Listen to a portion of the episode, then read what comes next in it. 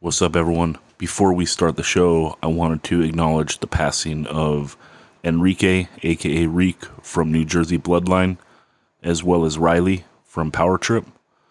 Um, rest in peace. And uh, my thoughts are with their friends and family. Um, hardcore is is an interesting thing. I feel like uh, you know, if you've been involved in a while, everyone's like two steps away at minimum from uh, someone you know. So uh, a lot of people are are feeling real sad today for the loss of both those dudes.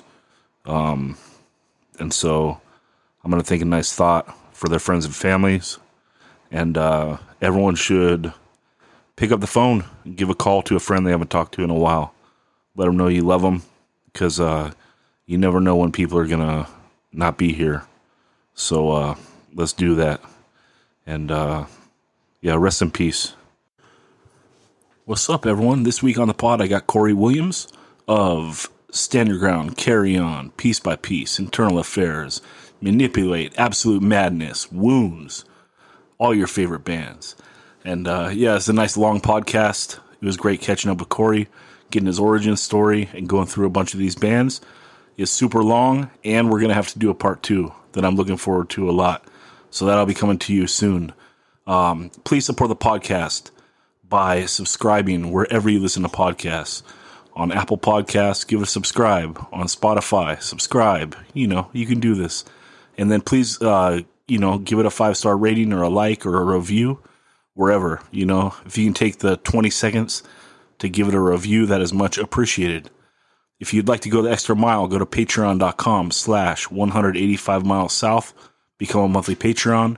There's bonus podcasts. Basically, anytime we do an interview, um, I, I get a couple people together. We go into the discography of whoever we interview. So there's bonus content. Um, right now, probably two a month or, you know, one every other week, something like that. So I think you'll enjoy that. But uh, yeah, patreon.com slash 185 miles south. And let's get on with the show.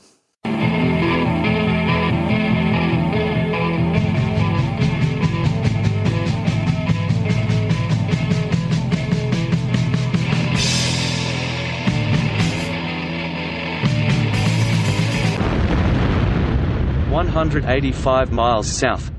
A hardcore punk rock podcast.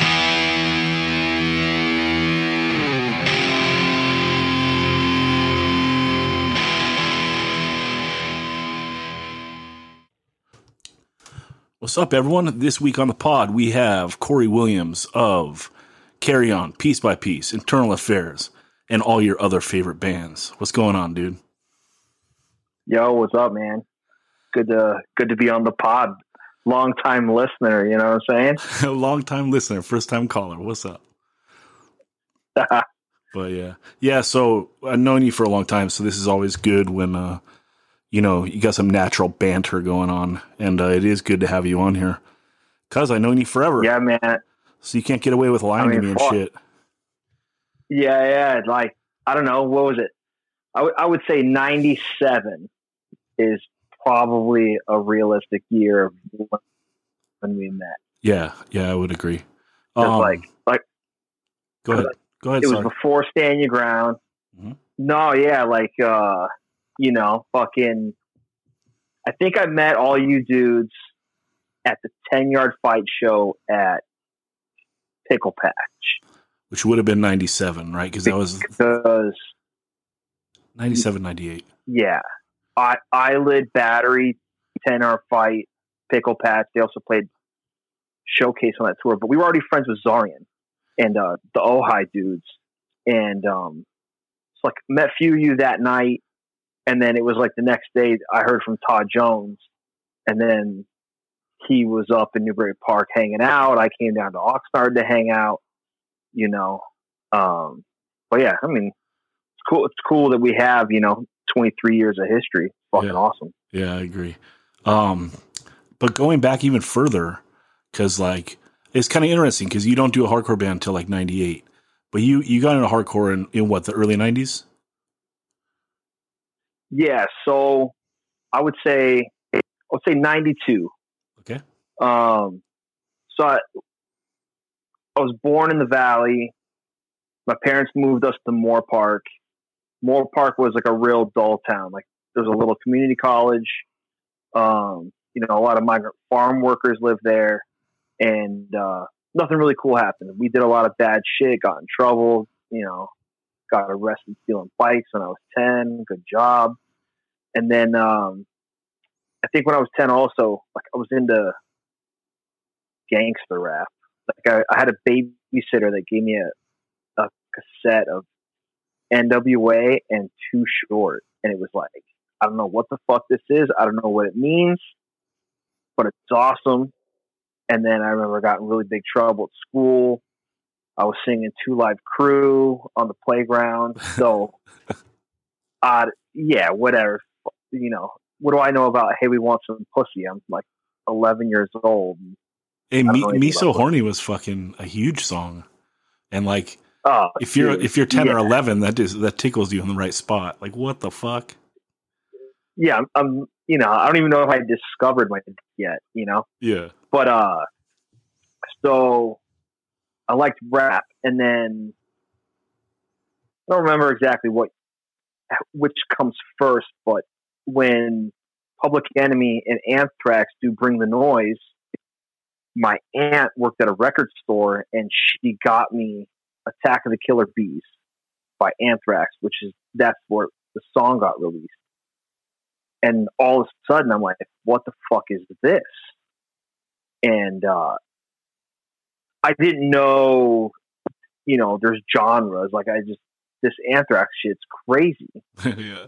Milk was my favorite. Milk was my favorite song. You know, sure. I'm a kid. You're singing about fucking cereal and whatever. But uh, and then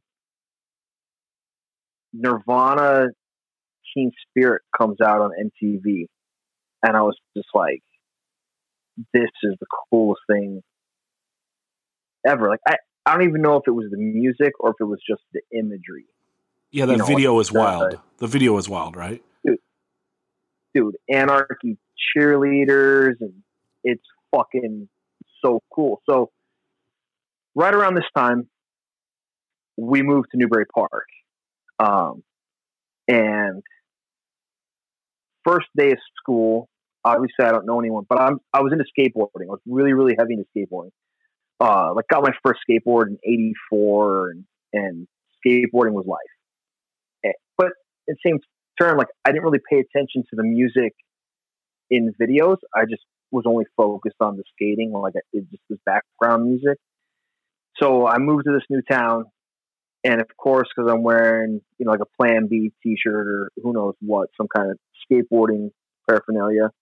Instantly, the skaters come up to me like, "Oh, who are you? You know, like you know, what do you do? Okay, cool. You know, find us at lunch."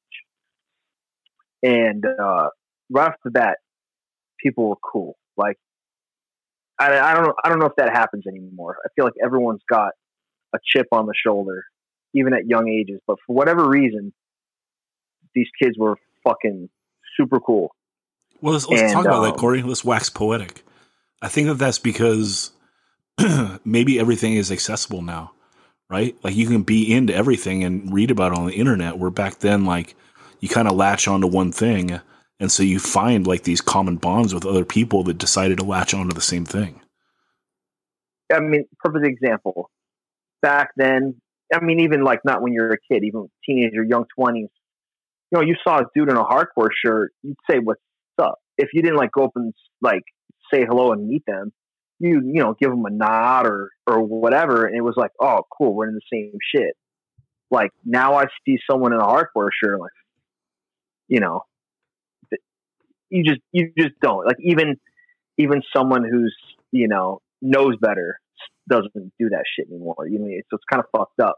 But that's exactly it. So, um, the first guy I meet is this dude Greg. He's one of my best friends now to this day, and and we did everything together all the way through school and, and everything.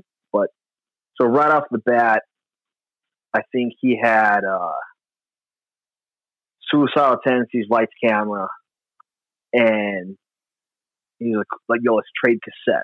So I gave him uh, Anthrax. He gave me Suicidal, and that blew my mind. Fucking mind blowing. I mean, to hear that the first time and and in comparison to anything else. So next thing, uh, one of those dudes gives me Seasons of the Abyss. Now my mind's exploding. Like it's just getting better and better every time I trade a cassette with somebody. and um, you know, and uh, so all within this this first year, this is like eighth grade, ninety two, I think. Um, you know, I got Youth of Today, uh, Gorilla Biscuits, Minor Threat, um, and uh, a bunch of other bands. And um, I think uh, the main person was Andrew, the drummer of Eyelid. Uh, he he was an insane drummer, and Eyelid wasn't a band yet, but for some reason he he knew about things before we did. But I think he was like he's like a perfectionist. Like you know, like when we're just watching skate videos and being like, "Oh, that trick was crazy," he was probably picking up on every band that played in every part, and you know what I mean. Like he just he knew about shit. Yeah, he's one of those so, dudes. Just one of those dudes. Yeah, so he he was you know exposing us all to more than just what was on the surface, and um, so that was really cool. At the same time, too, my mom worked with a lady, and um, you know, she tells this lady like, "Oh yeah, my kid's like into this like punk hardcore stuff," and she's like old school punk chick. Like I don't know what year she got into it, but you know, she was definitely a lot older than me, and um, she knew about everything. So, you know, I don't, I don't know if it was like a Memorex tape or something, but dude, she gave me like a two hour like compilation cassette, and it fucking had everything you could think of on it. I mean, you know, it had Husker Du, it had SSD, Minor Threat, Circle Jerks. I mean, you name it, and and it was on this cassette. So now I'm like really learning about like history, but because things not readily available, where the fuck do you find this shit? Right. You know, um, we had a we had a local record store, um, and they didn't really like keep punk shit in stock. Like they didn't carry stuff from like typical record labels, but they usually had some really cool used records. So you can find used stuff there every once in a while. And then eventually, uh, we found I think it was called Best Records in Simi Valley, and they carried everything. They carried all the Rev, Victory, um, New Age. Uh, they carried all that stuff. So we started kind of like finding out about things on our own once we started shopping there. Uh, my dad always lived in Oxnard, and um, so every once in a while he'd take me to Salzer's, and I'd, I'd find something there. Um, but uh, most of it at this point is just trading cassettes. Yeah, and um, you never went to the second story on Salzer's though and bought a bong. Yeah, no, no, no bongs.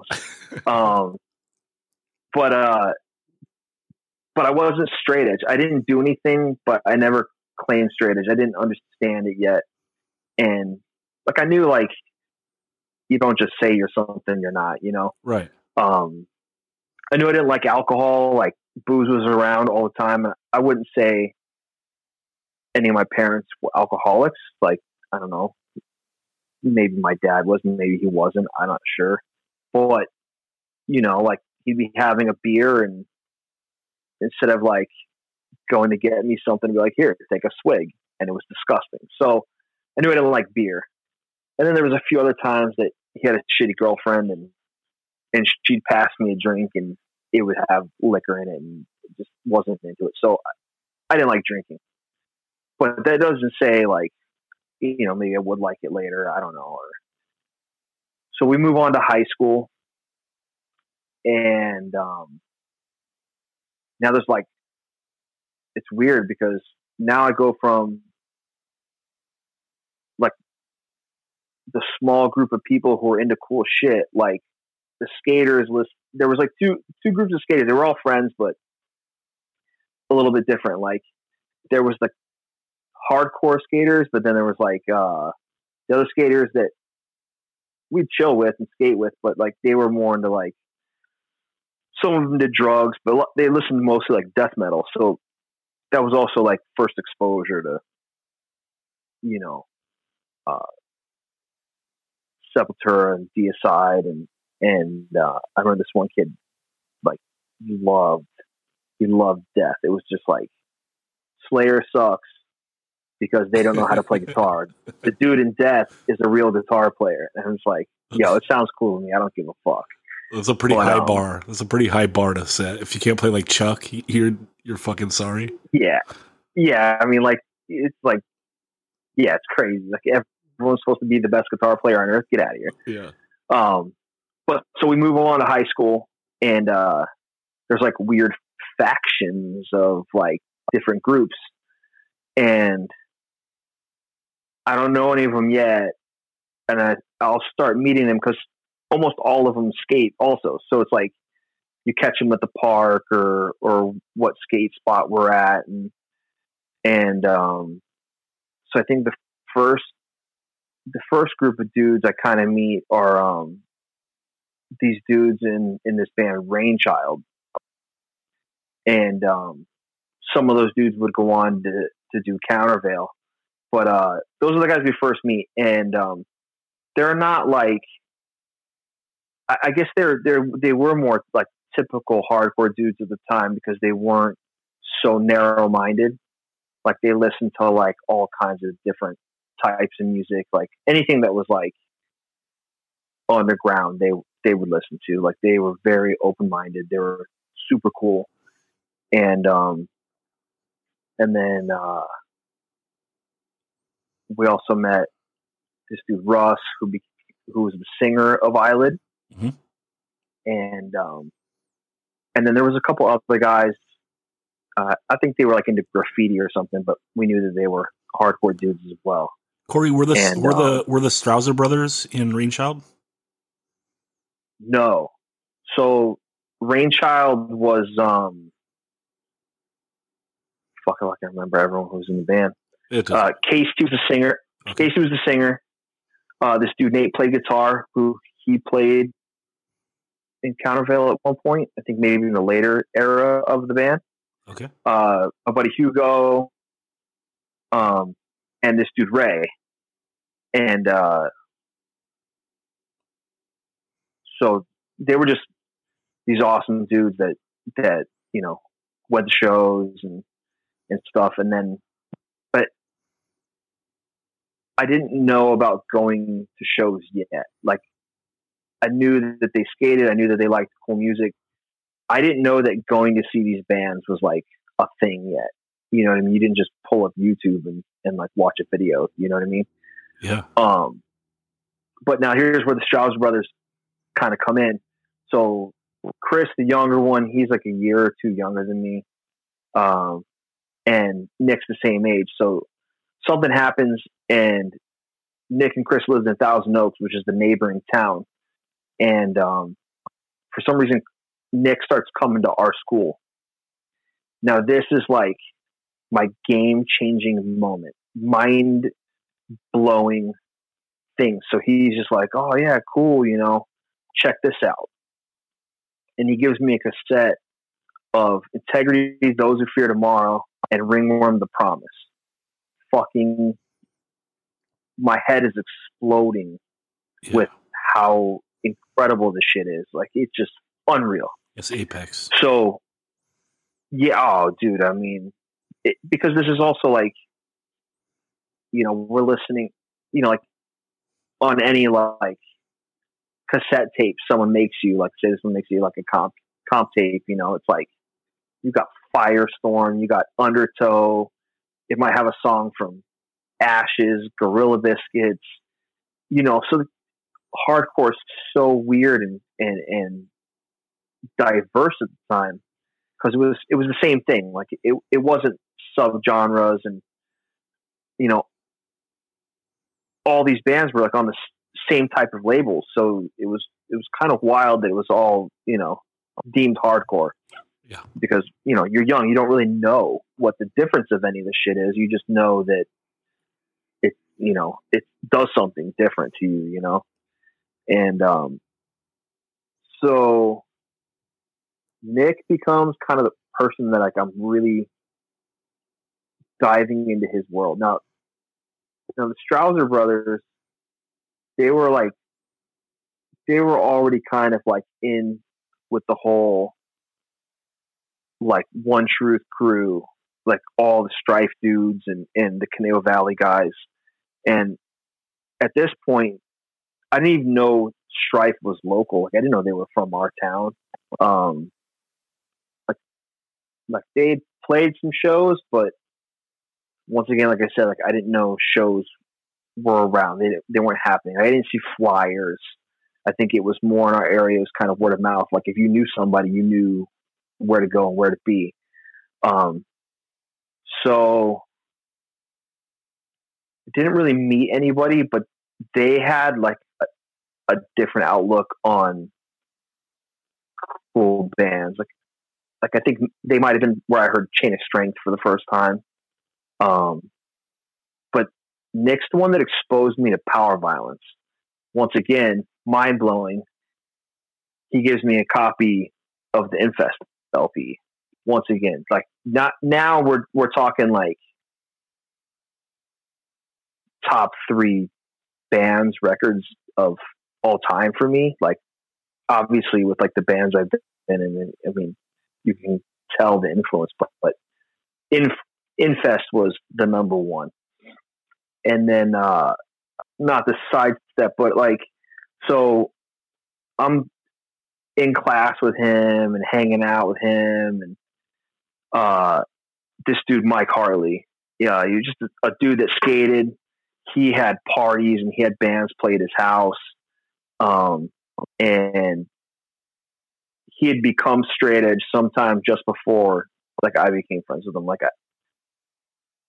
we always heard like you know he did shit, but I never saw it. It's from from my friendship with him, like as long as I knew him, he had been straight edge, and um, I really started discovering some stuff with him because I don't know if it was brand new to him too or whatnot, but he was a, a few years older, and um, he would drive us to record stores and you just buy anything that has a picture that looks like a hardcore dude. If a dude's got an X on his hand, you buy it. You know, if you you see a T-shirt they're wearing, you buy it. And so Mike, who later becomes the singer of Countervail, he he definitely exposed me to another different side of things. Like now I'm I'm listening to more uh, European bands, like a lot of like the the Ume straight edge hardcore scene uh, was that Norway, you know, like um or Sweden, excuse me. Uh, you know, like Refused, Shield, Final Exit, um, which Final Exit's like another band that I love, and um, and I discovered Converge from him, and then uh, so now it's like now the world is getting extra metal. You know what I mean? Like way crazy, different than everything. Um, around this time, I found uh, AF Cause for Alarm Victim in Pain split CD for 99 cents at the local like used record store. Insane, unreal. Um, funny, I think I got uh, it might have been like the later years of high school. I scored like a copy of like Best Wishes Cro-Mags, and I was just like, "The fuck is this butt rock shit?" and then years later, you, you know, I learned otherwise, but I thought it was just some weird metal shit that I couldn't get around Harley's voice. Eventually, when I heard Age of Quarrel, I got more into it, and then uh, found my way back to Best Wishes just because the production is so perfect. But um, back to high school.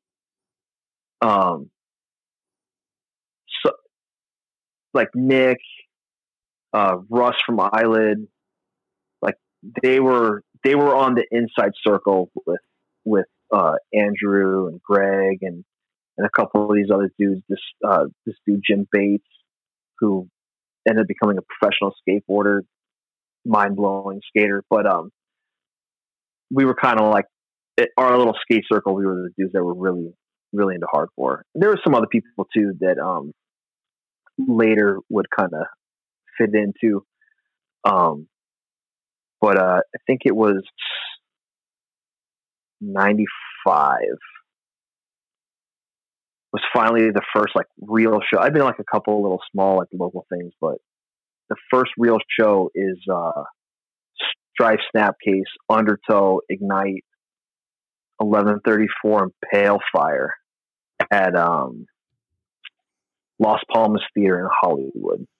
Jesus. And um this I mean, the lineup was stacked. The venue was was a little weird.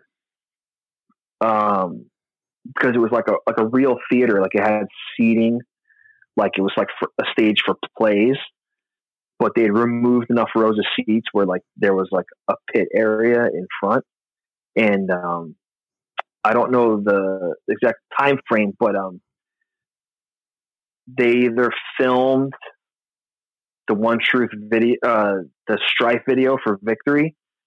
It was either like just before that, or that was the first show of everything that they filmed for it. So like there's some footage in, of that show in there and it's like crazy. All the bands were, were so fucking amazing. And um that that's the night I, I meet everyone because now it's like um you know, like, oh hey, this is Rick from Strife, this is Andrew from Strife, this is Sid Sid from Strife, this is blah blah blah blah. You know, like so and so you're with so and so from the same town. So now you're oh, you're so and so friend. Cool. Hey, what's up? Hey, what's up? So I, I'm meeting everyone from like my hometown that I didn't know was from like my home area. It was so weird, you know. And then uh, kind of starstruck, you know. You're a high school kid, and you're watching these bands that are blowing your mind, and you're like hanging out with them, but like not friends with anyone from that. It was just like cool that you meet them. And then um, 95 becomes kind of crazy because I got lucky. I didn't have a curfew. Like the rule with my mom was as long as I know where you are, what time you're going to be home, and that you're up at, you know, six whatever in the morning to be at, on time for school, I don't give a shit. I'm sure it might not have been worded so loosely, but it was it worked. So we were driving to places like Showcase Theater, the Riverside and Barn, the uh, the barn in Riverside, uh, the living room in Goleta, uh, Jerry's Pizza in Bakersfield. We're doing these drives on weekdays, you know, and LA traffic's terrible.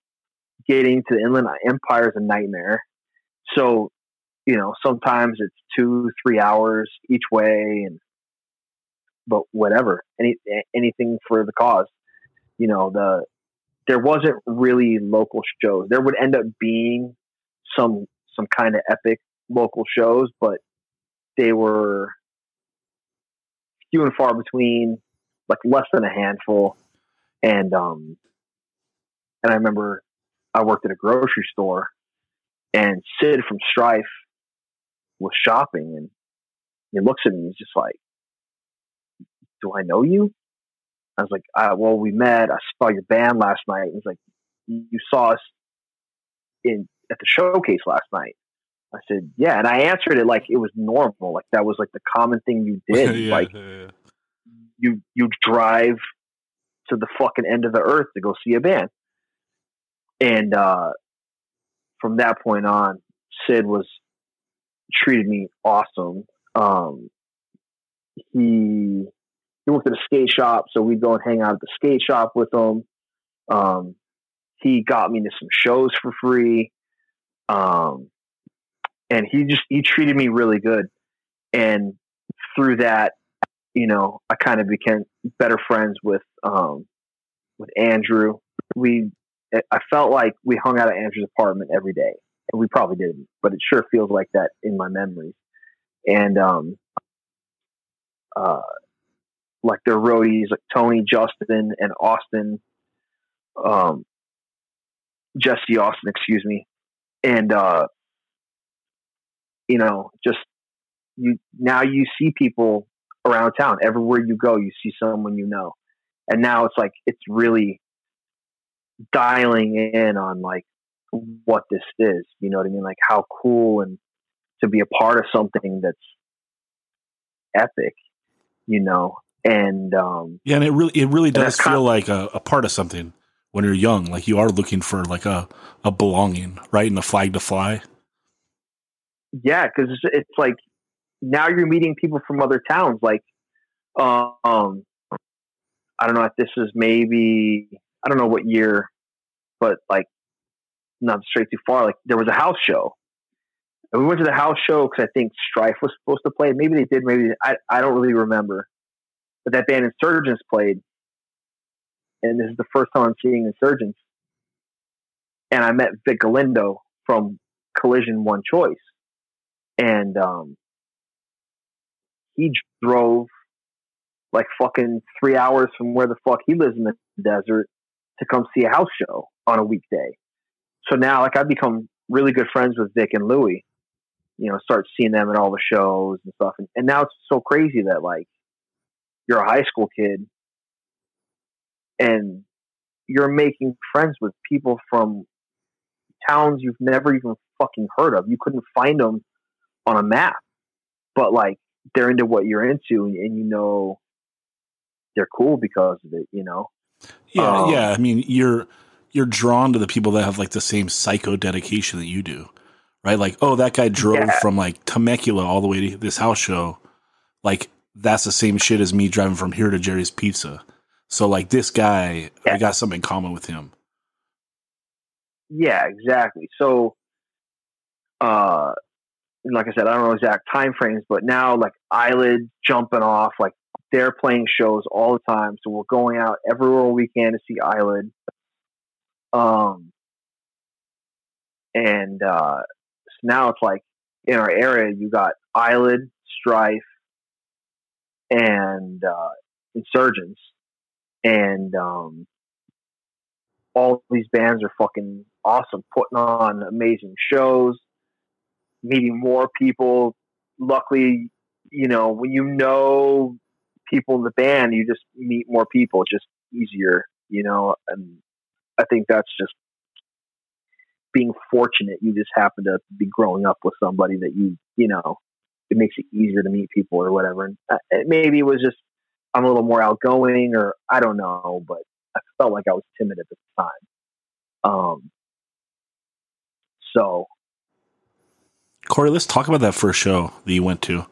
Um, to circle back to it, like, because you, sure. you, say you say all the bands are awesome, but like, what did it feel like sonically to you? Because like you've been listening to extreme music for a few years now, and now like you get to see it live, and you know anyone listening to this podcast, and you and me, of course, we know that like it is the best setting for this music. In fact, like without that, it, oh. it would lose a lot. So what what does it feel like being in the room, and how much like are you taken aback by it? Do you participate the first night, or are you just like, like kind of in awe? Yo, my mind's so blown. Like, I don't think I really moved from my spot. Like participating, like I wasn't interested in like figuring out what moshing was or or stage diving. Like my jaw was on the floor, seeing these bands, you know, um, like like Ignite. I, I don't know how long Zoli had been in the band. Maybe he was like recently in the band. But like hearing that shit, I was just like, this is this sounds so crazy. This dude's voice is is insane. You know, like I I, I was expecting you know some guys to scream, but it was so different. Um, and then I don't remember the the lineup of the bands. I want to say maybe maybe Undertow headline. Fuck, I don't know, but um, Strife was the craziest thing you could ever imagine. Of course. There was a dog. Yeah. Oh, you cool. Um, so at one point, there's a dog pile, and the dog pile is probably taller than your average person. There, there was probably like 30 people on this pile. And uh, I remember after the show, Rick saying, like, I'm overhearing him, like, telling somebody that that he thought he was his lungs were being crushed, like he was gonna fucking die under there. He was biting someone's leg, Yeah. try to get people off of him because he couldn't move his arms to Right. push them off or whatever. So his only reaction was, "I need to fucking bite this person to save my fucking life." Just went feral. So, you know, so I'm like, I'm hearing this shit. Guy's fucking crazy. He's fucking biting people. What the fuck? Yeah. yeah. And uh, my my my memory of Snapcase, like, I really liked that Looking Glass Self record, and um, seeing them live, and they sounded great. But I don't really remember if it was like super wild. I'm sure it was, but I remember Undertow, like four piece. They were just fucking. They were pretty wild for a four piece, and they still sounded good. And I, I, I think I remember, like I, I was expecting Strife to be insane, but I didn't know what to expect. Like I'm pretty sure I had heard Undertow, but but maybe I wasn't that familiar. So it was, it was like a newer, eye-opening experience, like seeing them live.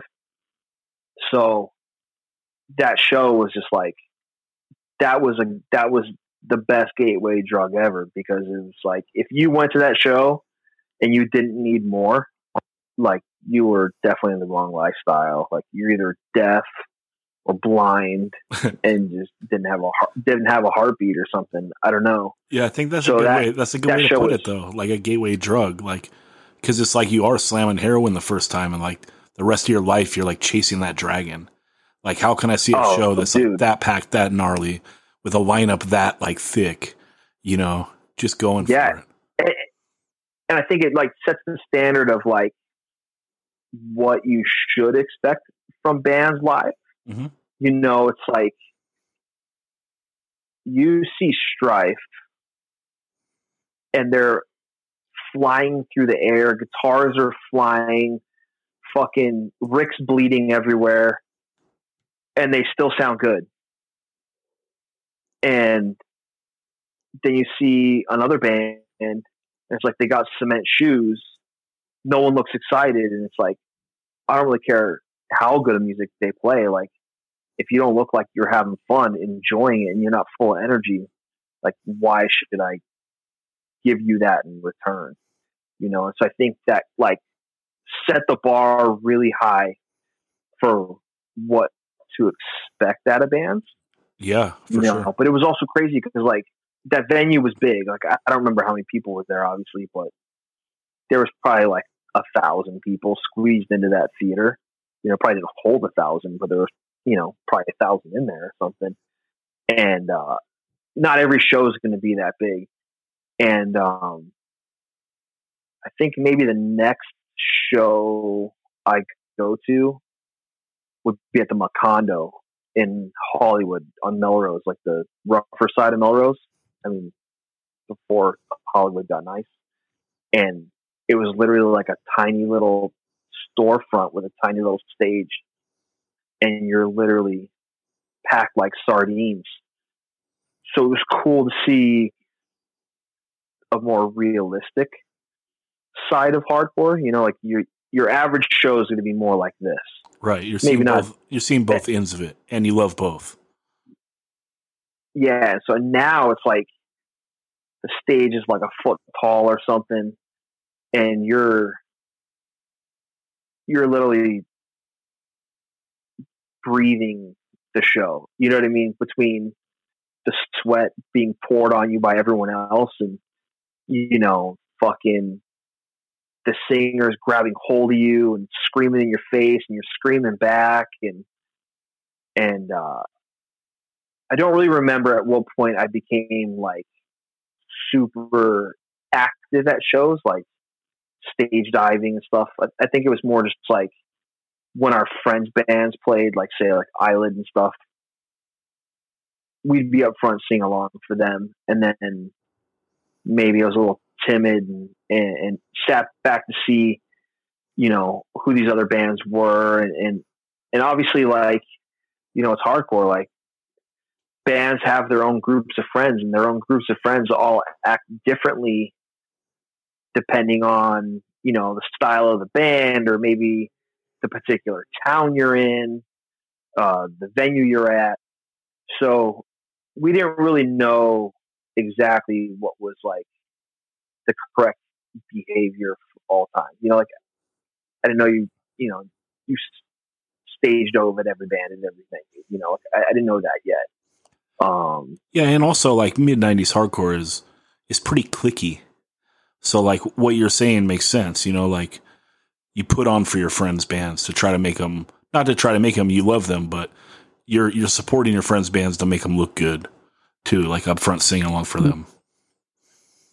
Yeah, exactly. You know, it's just it's just what you did, and um, I remember uh, we went to see Strife and Warzone at Showcase, and um, I remember all the but like like like Nick Strauser and and Andrew was just like, like, yo, you guys gotta watch Warzone. I don't think I'd actually even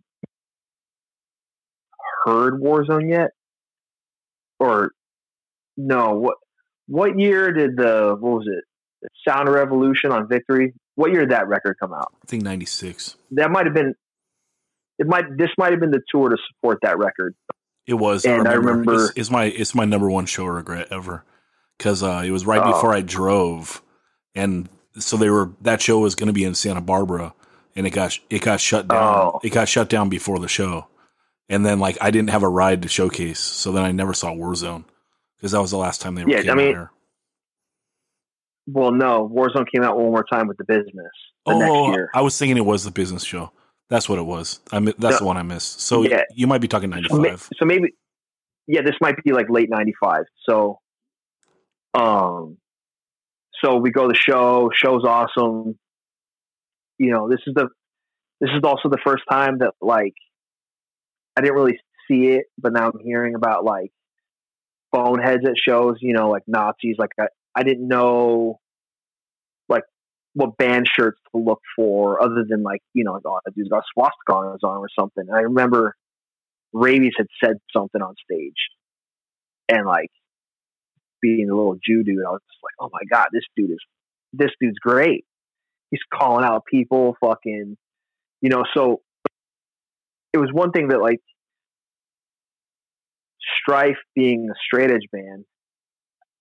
I can't really remember Rick other than obviously their T-shirts and and their songs and stuff being about straight edge. But Rick was always one that spoke about unity, and everything was always about unity. And um, now, you know, I'm seeing this dude Raybeez up there. Same thing on a whole different kind of level because now it's like now I'm seeing like a real difference in a crowd. Like this now all these skinheads and I don't know what's traditional, what's not traditional, neo Nazi bonehead fucking, you know, dickheads and shit. But Warzone was incredible and like it was like the next day I was working at the mall and Andrew's at the mall with Warzone. And it's like, oh hey Corey, what's up? And I'm like, fuck is Warzone doing in my fucking mall? so and rad. uh so rad. Dude, yeah, and uh and I don't know how long Ray had been straight edge at this point, but we were wearing I was wearing a um our friend Ian had made these uh triple A triple X like knockoff shirts. It was like the the triple A auto club, but it said triple X like Conejo Valley straight edge or something like that. And it was just like to rep for the local area. And um Ray had to have one. So dude, I run back to work, I start making all these phone calls. At the time, I think we had pagers still. On, you know, on cell phones. So like fucking paging people, and uh, someone brought a T-shirt to Ray, and so he got one of our you know, one of my buddy's straight edge shirts, and so it was cool to like hang out and chat with these dudes because like now it's like now I'm like meeting dudes from New York. And uh not quite knowing how fucking epic that band really was, you know, and so you start digging and and and experiencing more and learning and, and very cool to have met that band. Yeah, and it's it's opening um, you up of how manner.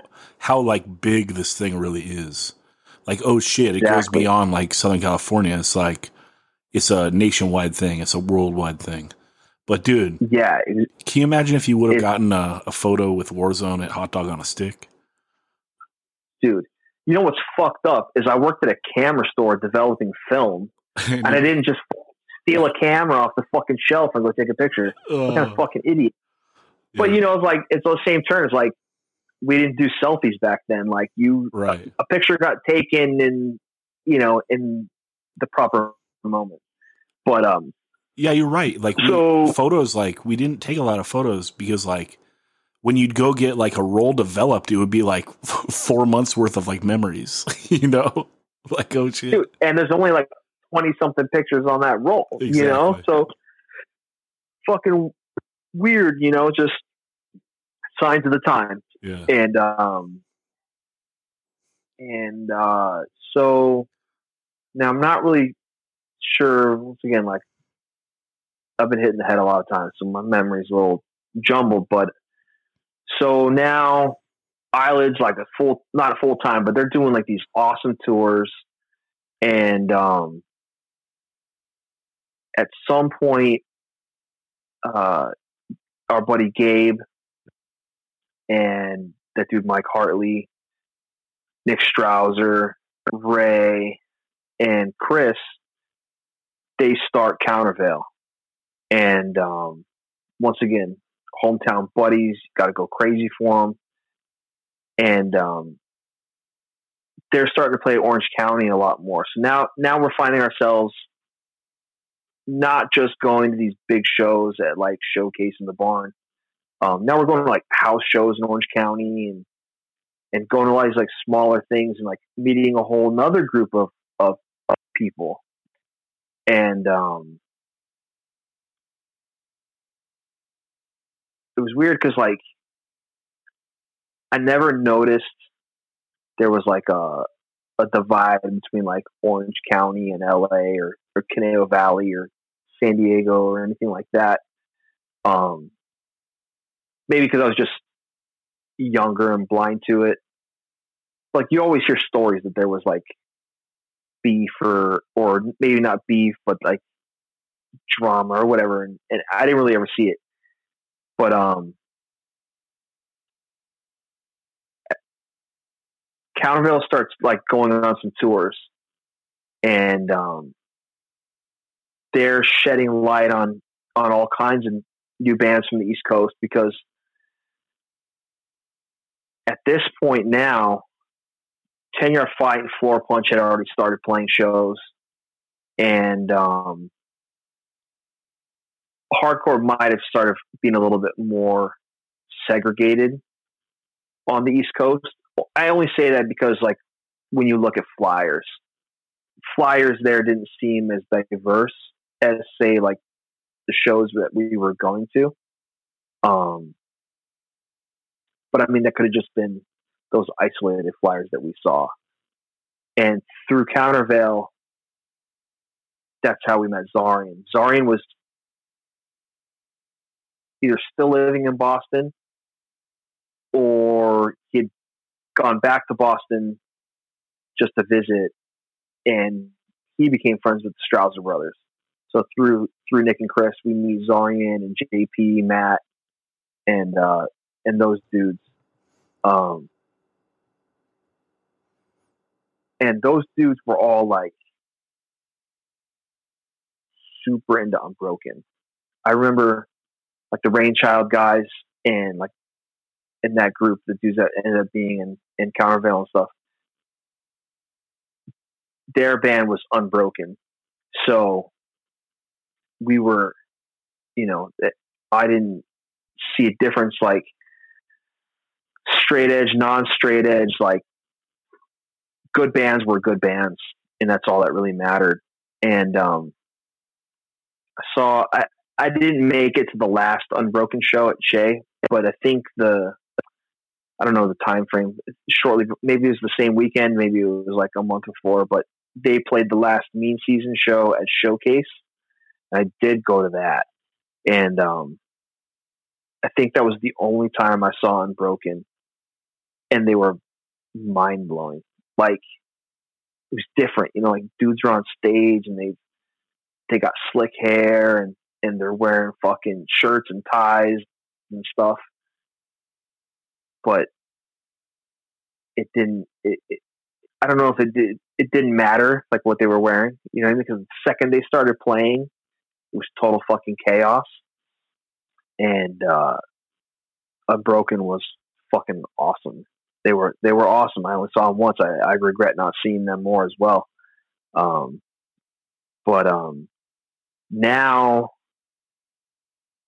with Countervail going to the East Coast, discovering ten yard fight and, and and floor punch and that shit through them now I'm like, now I'm kind of finding what I'm I'm I'm actually into. Like I might like all these other bands and stuff. Like I'm not saying I stopped liking them. Obviously, you know, I, I mean I still listen to Converge and, and shit like that. But like all of a sudden, like ten yard fight demo, I'm like, yeah, saying about football, I don't relate to football, but the music, you know, the whole like Youth Crew Revival, Youth of Today is possibly my all time favorite hardcore band. And so now I'm hearing like new bands kind of sounding like Youth of Today, you know, and I definitely, I definitely felt more of a connection to like fast hardcore.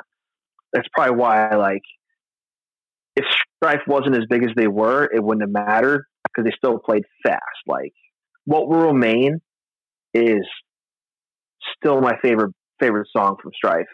And I know you're friends with Mandel, and uh, I watched Mandel sing "What Will Remain" one time, and he was a fucking savage on the mic. I always wished he would have had time to sing in a band or something or or whatever, but it was fucking awesome. And um, so um, so you start connecting with this like East Coast stuff, and it is it does it sound more palatable to you that you're like, oh, actually, instead of like being a participant, I can actually maybe do a band. Well, no, so like, so now as far as doing a band, I don't even know an instrument. Like, I don't even own an instrument. Um, I was a photographer, That's, so I was actually but I was actually taking pictures of all these bands when I wasn't stage diving and sing along. Like I was photographing bands, and um, and that was my thing. Like me and Greg, we took pictures. If I it, if I wasn't taking pictures, he was, or vice versa, and we would, you know, trade photos and and um, so photography was actually like my my first way of participating or giving back to hardcore, not just by like giving them five bucks at the door.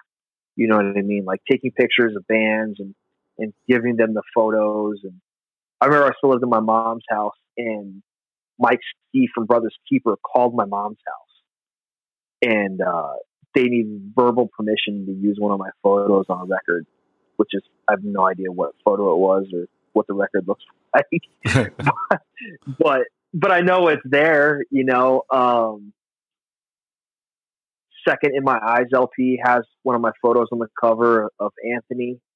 Um, and then the Super Soul comp that I believe Ray Capital put out, uh, they used another In My Eyes photo of mine in that record.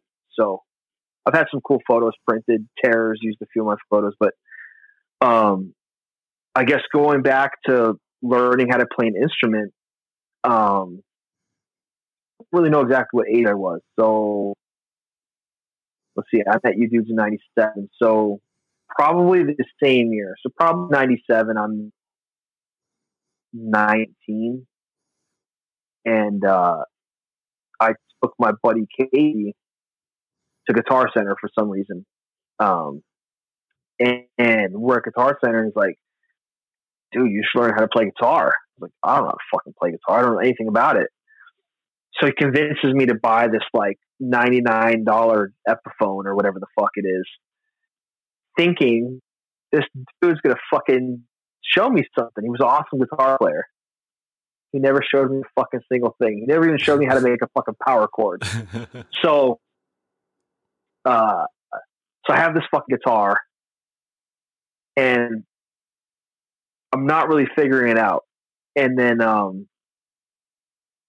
a couple dudes from school, this dude Chris Poley, uh, he played bass. I don't remember what else, but a bunch of guys came over to the house to jam, and someone kind of showed me, and it didn't do, do anything more than like a half hour of us just like hanging out in my room. And uh, someone was like, maybe you should just try to play bass. Use one finger and slide it around a bunch. So I think I traded that guitar to someone for their bass just to like play on. And I figured out just look around by sick of it all. So I was like, oh, maybe I can do this on my own. And then, uh, and then my buddy Adrian shows up and he's got a guitar. I won't go into how he gets the guitar, but he gives me, uh, I, I don't remember what I traded him for or, or, or if I paid him money. I, I don't remember, but I get a brand new cherry red gold hardware studio Les Paul from them for like next to nothing. It, it could have been for nothing. I don't I don't really remember, but Adrian was that kind of dude. He was just an incredible friend, and uh, so I have this insane Gibson Studio Les Paul. So now I'm I'm trying to figure things out on guitar, and um, I'm sure someone showed me you know a few things at this point, and I figure out how to play. I think like Inner Struggle from Strife, and obviously everyone can figure out how to play Firestorm from Earth Crisis, and so so I can play like a handful of, of hardcore songs, and um, now I was on tour with Yard Fight and Battery, and I don't think I had heard the Battery album yet, but uh, someone had given me a copy of the Battery 7 inch from when Brian was like 13 and he sang on it. And I, I loved it. I thought that was awesome too. So we're excited to see 10 yard fight, obviously, and, um, you know, our friends at Eyelid and stuff. So I don't remember if the showcase or the pickle patch was first, but I, I remember taking photos of the showcase. I don't know if uh, the pickle patch or the showcase was first, but I knew I took photos of both because I, I definitely had photos of ten yard fight from the showcase, and uh, and I must have been taking pictures of the pickle patch because Todd Jones ends up getting my contact info from somebody, um, maybe Zarian because he saw you know uh, we were friends with Zarian or or I don't know. But um, so I get a call. This dude's got a fanzine and he needs photos. And what do I do with my photos? And so he's to come to my house, come look at photos. And this 16 year old kid shows up at my house. And uh, I mean, I'm only like 19, so it's not like a kid. There's only three year difference. But you know, like I feel like Todd was always business in, in, in some sort of way. You know what I mean? Like, so I think I gave him like a ton of pictures or or he was going to use a ton of pictures.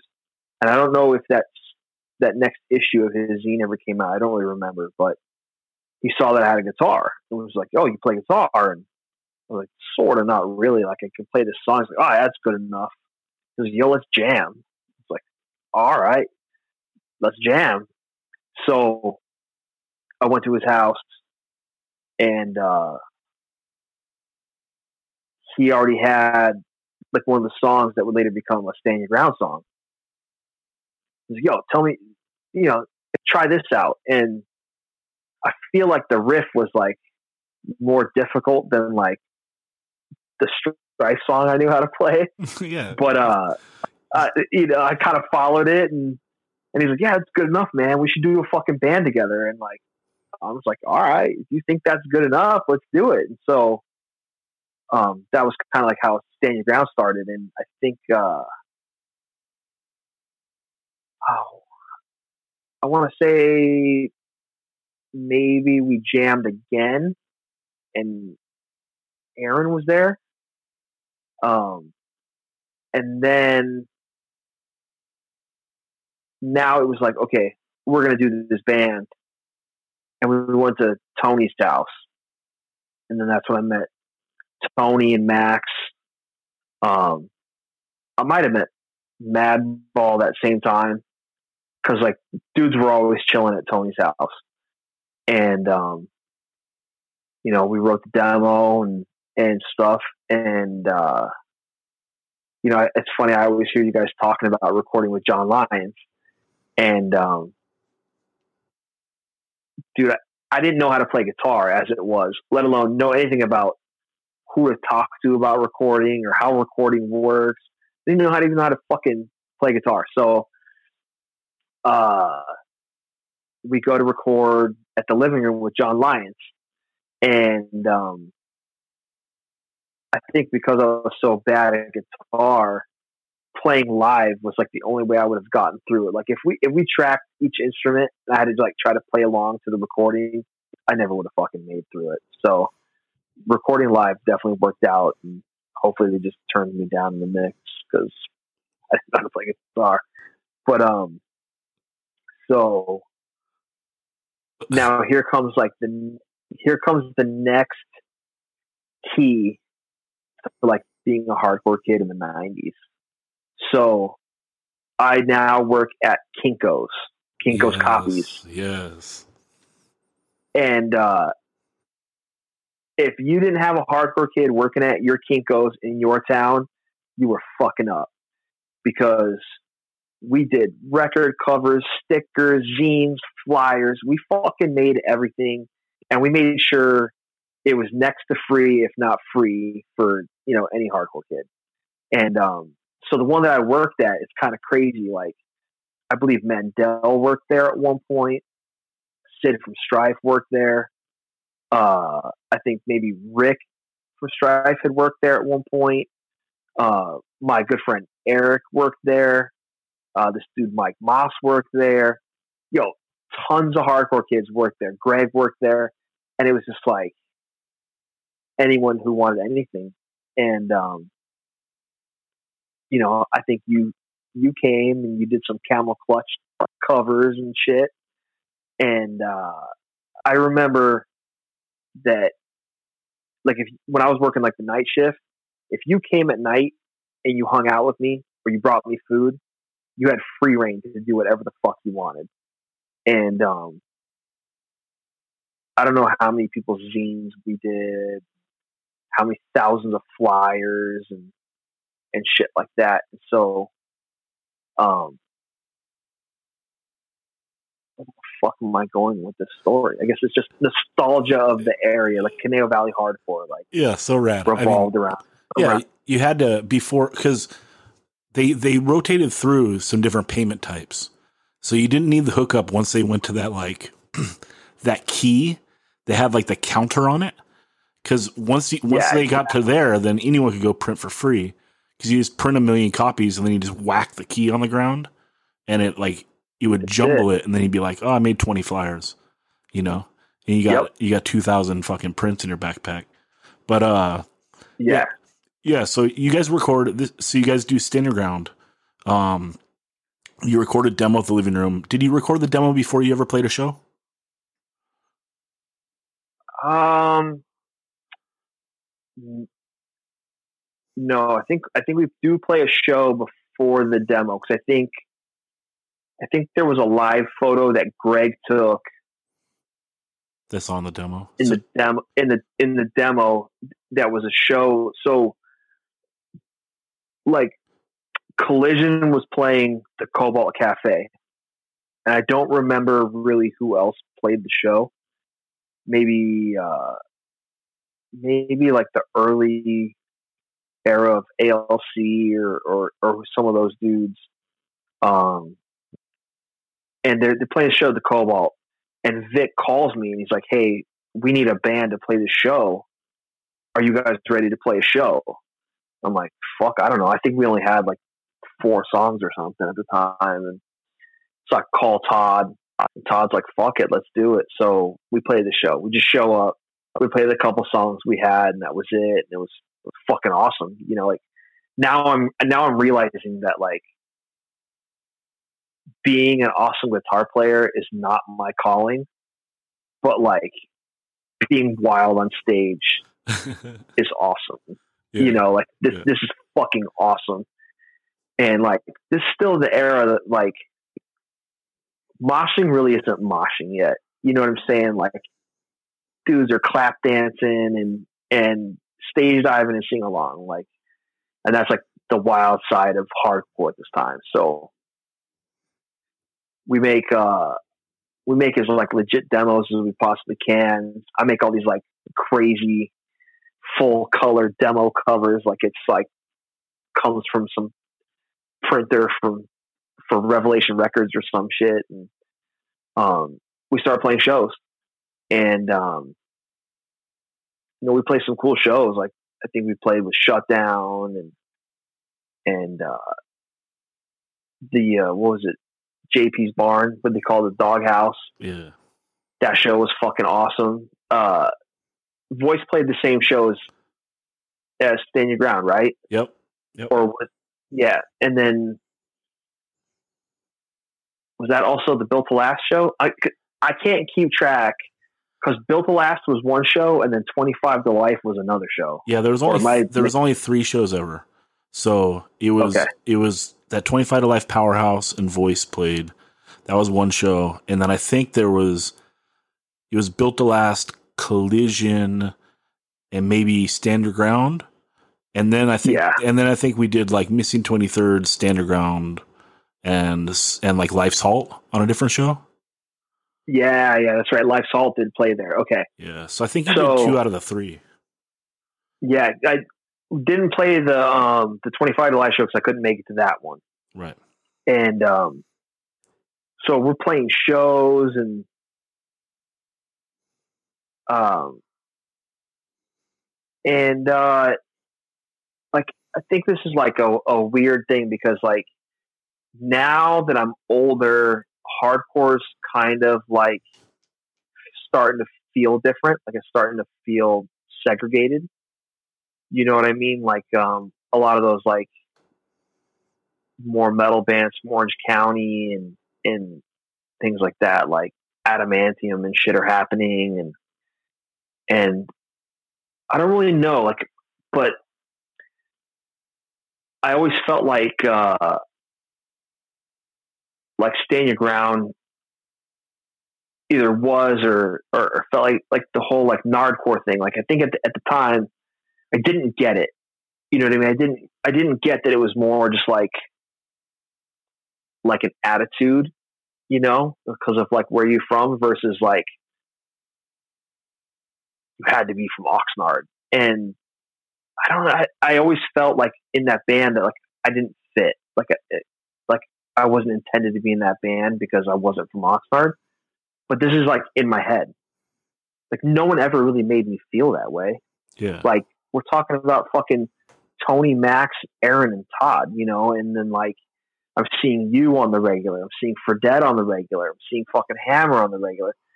Madball. I'm, you know, Adam, excuse me, and fucking all you dudes are fucking treating me like I'm just the dude that's there hanging out all the time. Like I'm just one of you guys. And for some reason, I'm just like, I don't feel like I fit in this band. Maybe it's because I sucked at guitar and I was like looking for an excuse. I don't really know. And um, so it's like the day before we're supposed to record the seven inch for Jitsu, and I just like quit over the phone like a fucking pussy. Like I didn't do it. To, like I didn't do it face to face with anybody, and like I didn't have like at the time it was like a, a legit feeling. Like I felt out of place. But when I think back, I'm just like, you're a moron. You know, like no no one ever made me feel like out of place. I think it was like like I wasn't putting two and two together right. You know what I'm saying? Like I wasn't I wasn't tuned in to the vibe you dudes were living because I wasn't there. You know what I mean? And uh well, it goes back to being younger. Yeah. You're it's younger, and everyone wants to fly a flag, right? And and so yeah, it's like- exactly. like if you don't feel fully included in something for whatever reason it is, it might push you away. But Corey, I wanted to I wanted to do one other Stand Your Ground story before that, or I mean, we did that. Let's circle Okay. back though. So there was a time that we were going to play. I wasn't in the band yet, but I think Max couldn't do a show, so I was going to fill in on bass, and we were going to play the Club Bullocks. Do you remember this? And you got lost. Oh, dude. You, you were going. To, this is this is so of the time, right? Because like, so Yeah. we go and you're you're driving separate because we went in Aaron's van, and you were going to come and meet us Yep. there, but literally like you got lost, and it's like pre cell phone, right? So you just can't find the club, so you don't show up and play. What, or what, what was what was your side of it?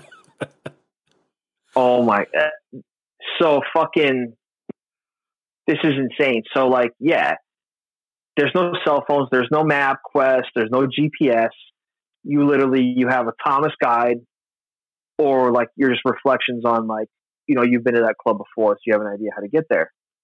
Now Bullocks, I don't remember exactly what streets it was on, and that show was sick too because it was, I believe it was a vi- visual discrimination. Yeah, it was VD Right. on that comeback seven inch, and I want to say, oh, I can't remember some other like kind of like power violency band. Like, yeah, I just uh, remember lack- VD was on it. It was was lack of interest. lack of interest. Yeah, sick. Yeah, So we're it, it's in like East LA or not East LA. It's in like South Central somewhere, like somewhere south of the ten, where it's just not really safe. it was the most. And, it was the um, most hood club, like for sure. Yeah. So I got fucked up instructions, and the phone number of the flyer is not getting to anybody or whatever. So we literally drove around. I think for like two and a half hours because we're like, fuck it, we're not going to go home. Let's just keep driving around. We miss our set. Fuck it, we'll be, you know, we'll get there. And uh, finally, we got pulled over by the cops, I believe, and they were like, "What's home?" And he simply could have just been like, "Oh, you just make a right and a left, go down a couple streets, and it's right there." No, he just told us to get on the fucking freeway and get the fuck out of town. Yeah, So at, at that point, that's what we did. yeah. Um, That's so wild though, because it's just so over the time, like not being able to find the place, right? it's like that. That just Dude. could never happen again now. You know, so fucking cool. oh, yeah. Now you get lost. You're just you're just an idiot that can't follow a fucking arrow on a phone. Yeah. Well, I mean, like you can be in like one of those spots now where like there's no service and like I start to almost like feel fucking abandoned. You know, it's like how much of a fucking Yeah, I- how much of a puss have I turned into that like I, I need like fucking four bars, you know, or I don't feel right. Oh man. but uh So- I would now- say I would say that you getting like you leaving the band was a positive for like building like our scene in a way because you you almost immediately go on to carry on, and I think that that made us Sort of, yeah. well, it, and then we got closer with those guys too, and eventually like Todd would go and so forth. So let's talk about that transition. So you leave Stand Your Ground. How do you meet the? Well, uh, on. go ahead. let's get back let's get back to clubs like the Bullets because we talked about places like Showcase and the living room loosely. Um, let's talk about the fucked up clubs. So, um, from Nick Strouser, and then uh, my friend uh, Todd Tyler, who's, who's from Broken Needle.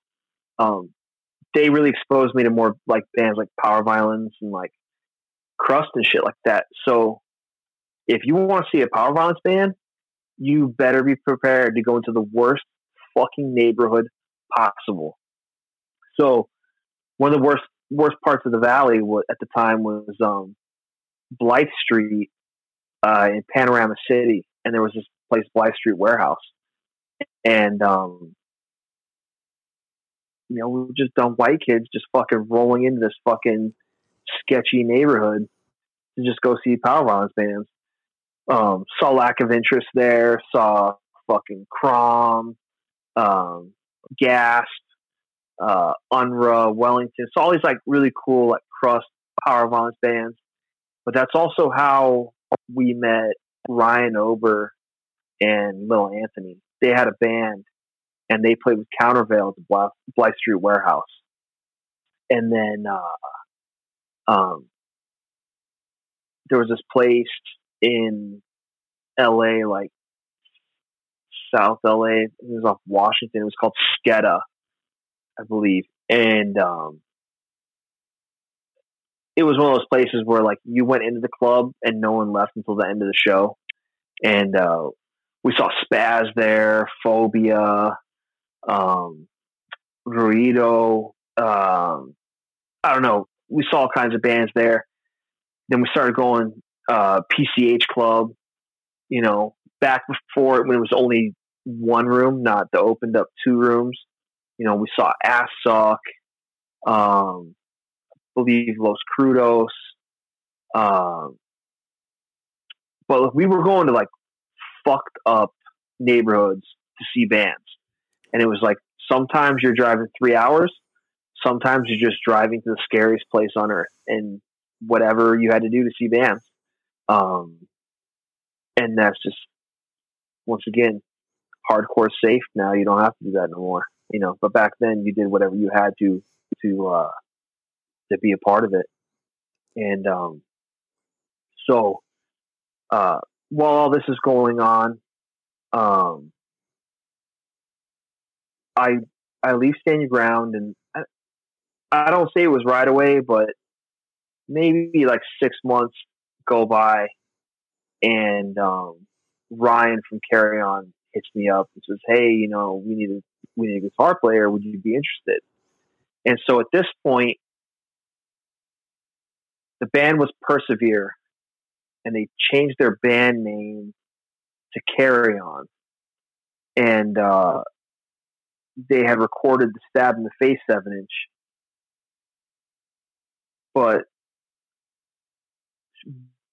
very shortly after the seven inch came out, uh, pretty much the whole band either quit or got kicked out. I don't remember all the details, but I think it was still.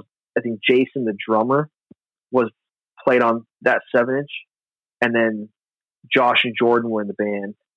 So then I would become the second guitar player, and they were still from Atascadero and San Luis Obispo. So what the fuck is a dude from Newbury Park going to do joining a band from up there? And so I uh, I drove up to practice, and I think I went up a couple times before they told me that I would join the band. But at this point now, well, actually, no, not quite yet. So the infamous Carry On live tape from the living room. Um, they played they played post stabbed in the face lineup and just before I joined the band they played that show where that rec- that cassette tape got recorded. So you didn't play that I, you didn't play that show. No. You were just there. I didn't play that show. You were just there. I was just there hanging out, yeah. Yeah, because they, they um, basically like write a whole batch of songs that like are between stabbed in the face and the line is drawn and they get recorded at the show. A, yep. Yep. So, yep. And only a couple of them made it to the line is drawn seven inch, which is crazy because all those songs were fucking sick. Like they were so good. Um, yeah, like that song, the first so, step. That song, the first step, was like one of the best carry oh, songs. Dude. Yeah, and it's only on that cassette. So they asked me to join the band, and uh, I start driving up there every single Thursday, Jesus. every Thursday, for who the fuck knows how long until you know Ryan eventually moved down to LA and stuff. Yeah, and we should say for the Um, people, Corey, like uh Newbury Park to Tuscadero is probably what three hours. Probably more.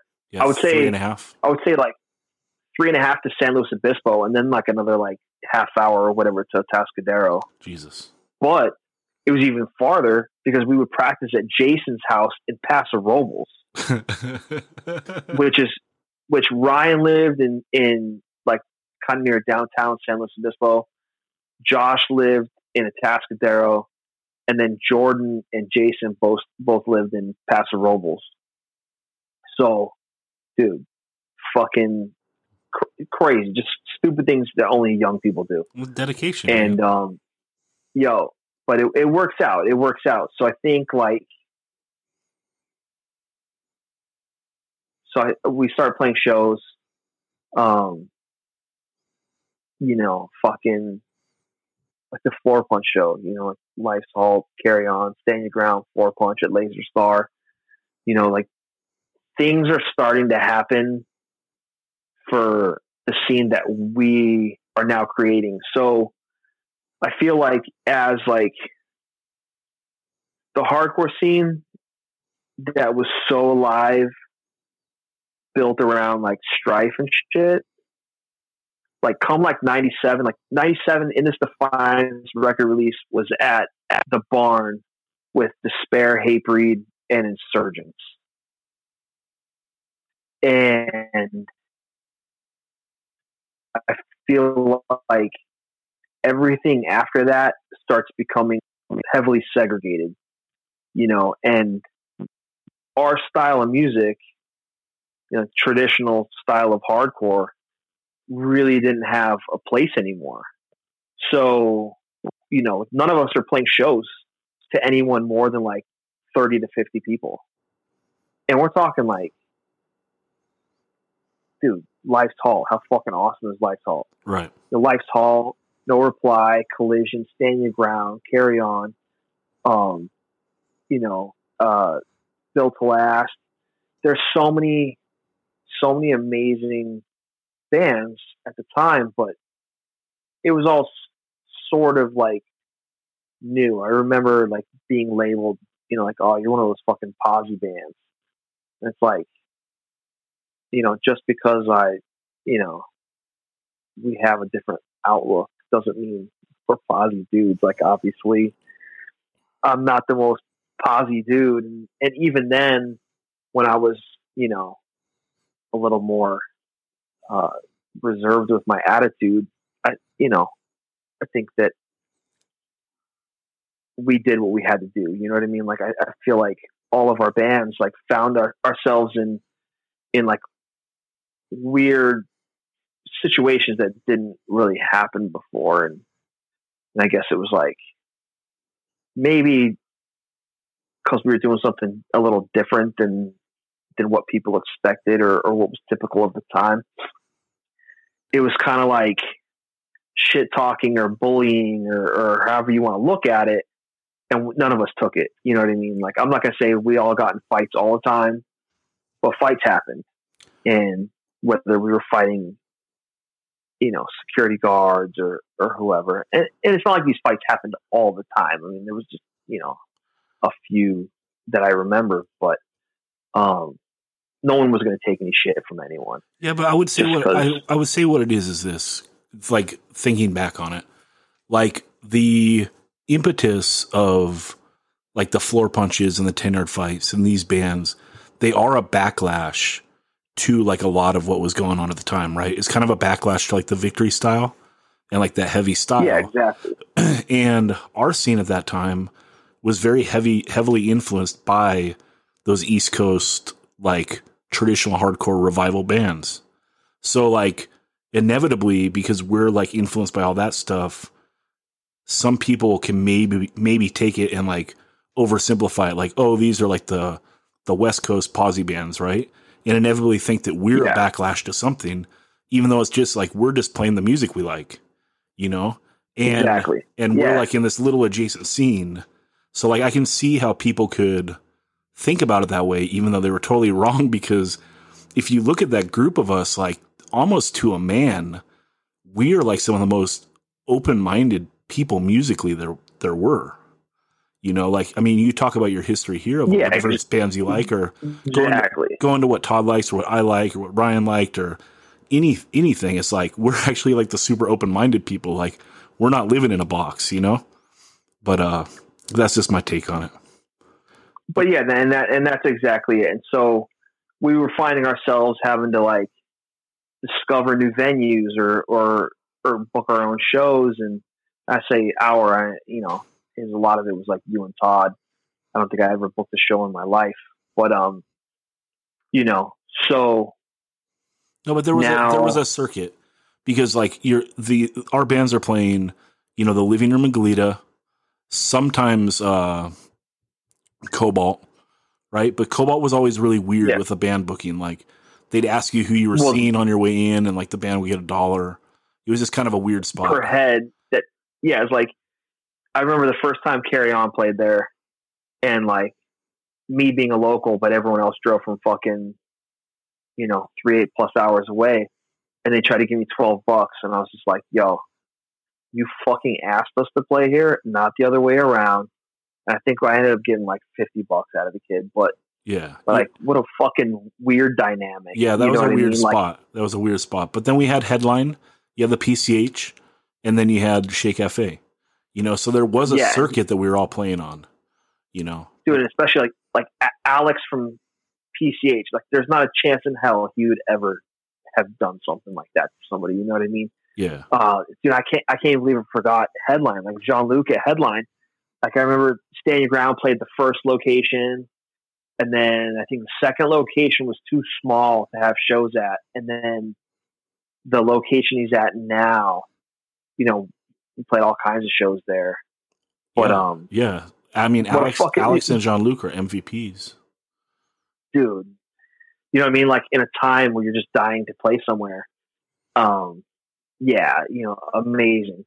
And like Orange County was kind of like a weird, like black hole because like I would go there to see other bands and the shows were awesome, but there was like no in to like get shows there because I didn't really know anybody. You know what I mean? Like, like I knew Mandel and Mandel lived there, but I wasn't going to ask him to play with Adamantium.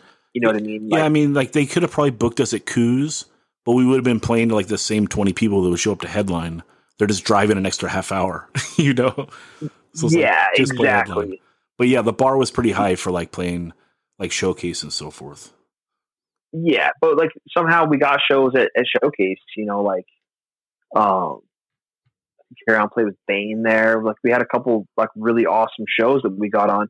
You know the. I mean, I'm probably getting out of order here, but like, dude, the Carry On Count Me Out show there was fucking awesome.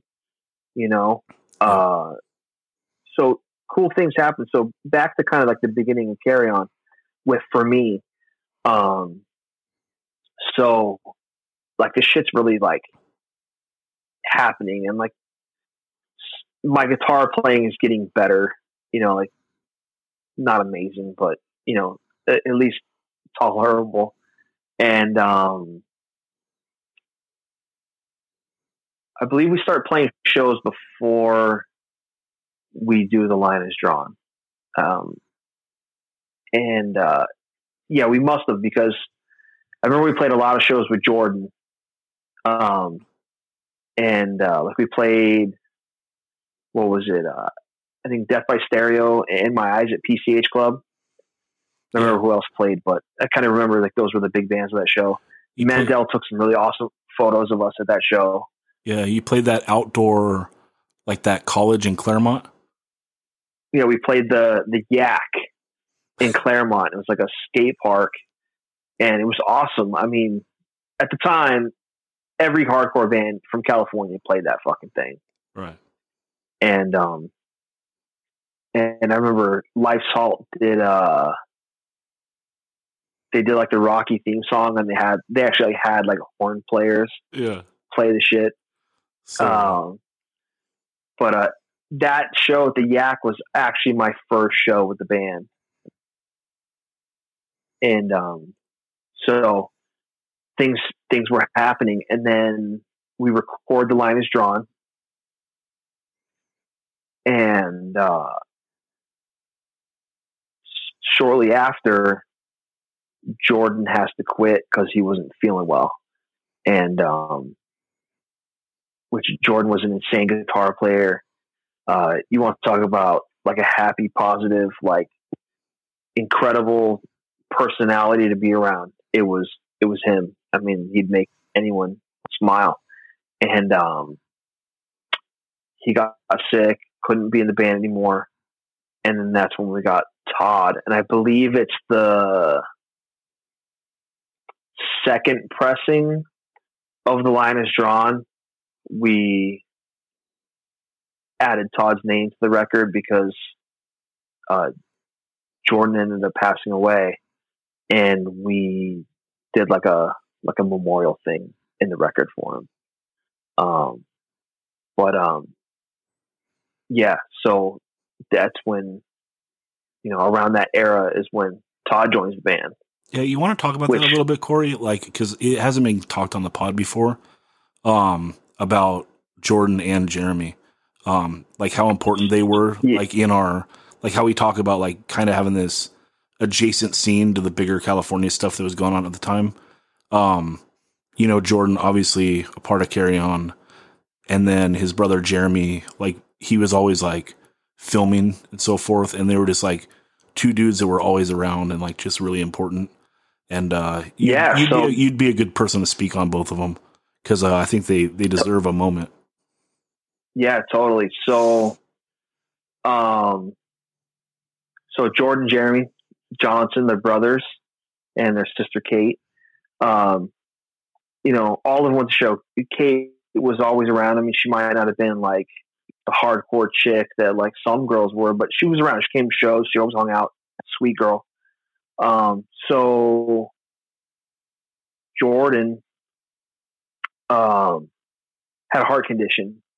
Uh, I don't know if he was born with it or he developed it at at a very young age, but it was something like, you know, you're not gonna you're not gonna make it to ten or or, or something like that. And um, he made it till he was like I think 18 or 19 when he passed away. And kind of a cool story too is that I think like I think he had like a make a wish, and um, I don't remember if he got his guitar or he got his guitar amp through Make a Wish. Like it wasn't like I want to meet Michael Jordan. It wasn't I want to go to fucking Disneyland. Like yo, I want to fucking I want that shred stick. I want that fucking guitar. So you know, the kid was just an incredible person. I mean, he wrote the craziest riffs that all worked so awesome. Like like the line is drawn. That song, the fucking the riff is so crazy, and uh, everything he wrote was just like that. It was like, oh, well, the dude in, in Turning Point does it like this, and the the guy from this, like he was like he was maybe not on Todd Jones level as far as like um like the the aspect of like knowing the ins and outs of everything because I feel like Todd's Todd's a fucking machine. That dude is a straight machine. Where Jordan was just like a had a little bit more um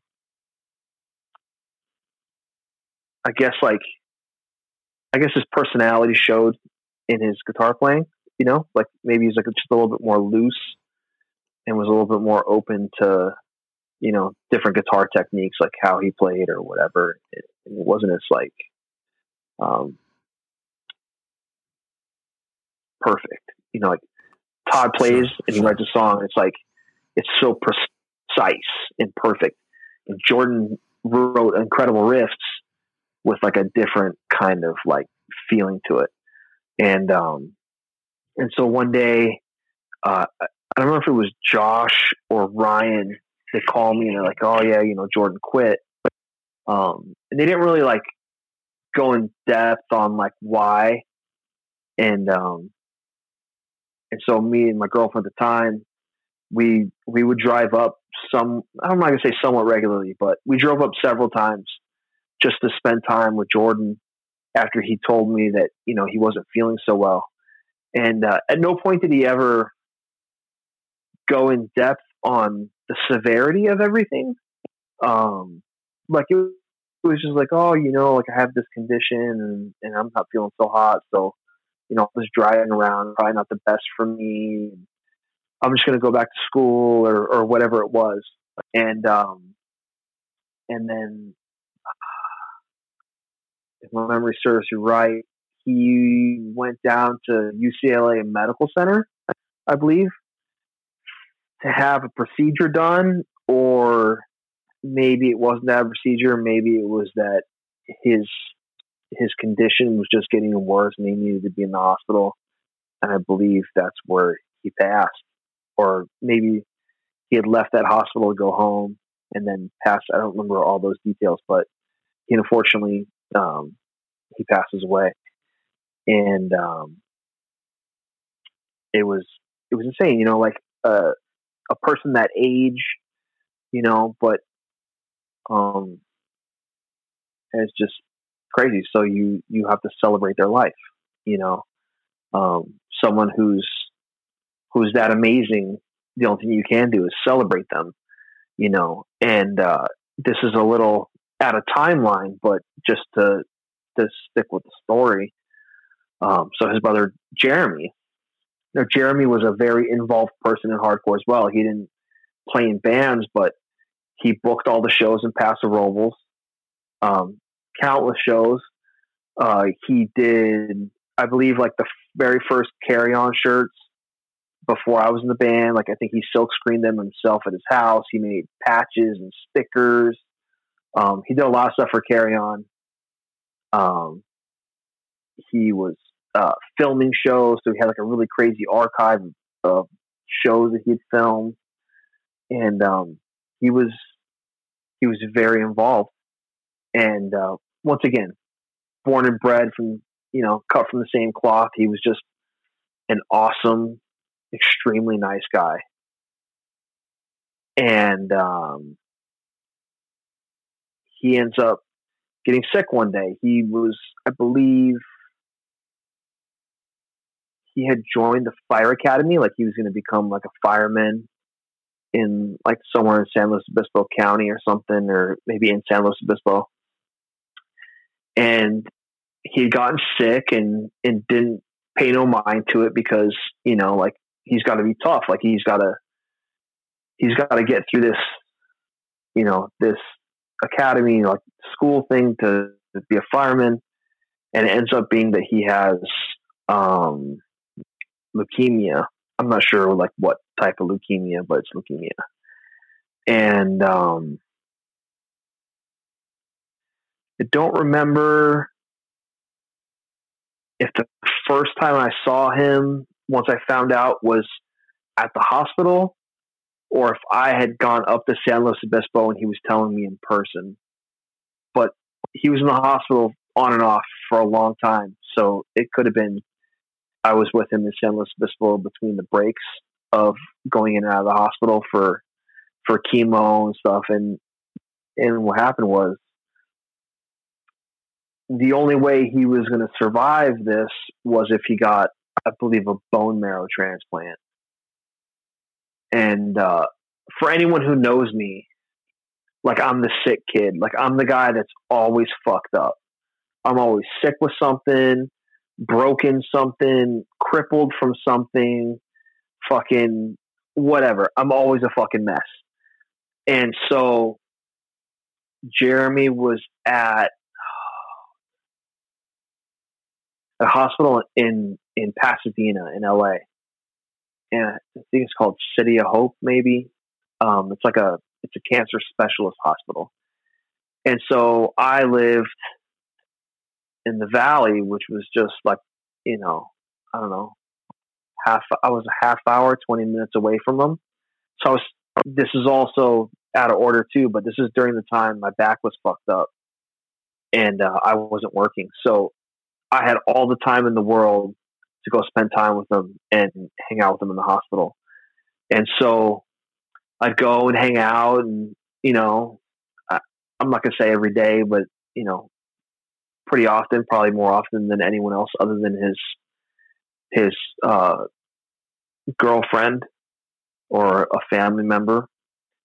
And, um, I don't remember how far into this we are, but at some point his mom's like, I got to talk to you. And, and, uh, I'm like, oh, yeah, sure. You know, like whatever. And, and, she, they asked me to not come visit anymore because his immune system was so weak that like, if, you know, like what, whatever, you know, I was, it was probably, I was probably sick with, you know, seasonal allergies, but they can't risk me get giving him a cold or or the flu or something. So they asked me not to come visit, and it was out of complete respect. Like at no point was I like I can't fucking believe these people. Like obviously not. You know, like it was for the health and well being of of Jeremy, and so I still talk to him every day, and um,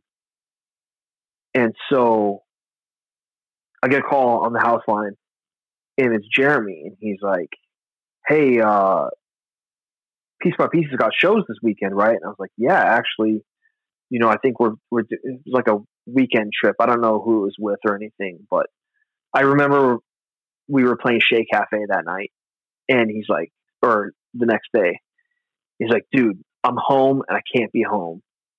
I was like, okay, what's up? And he's like, I'm on a train coming to you right now. Which train stop do I get off of?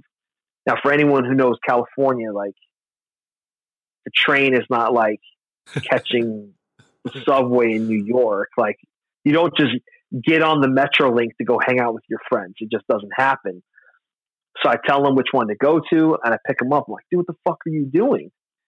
And um, he's like, dude, I just, I need, I need some normal life. I need, I need a, a piece of of, of who I am, and and there was a picture of uh, from that weekend, um, piece by this like real early piece by piece, and um,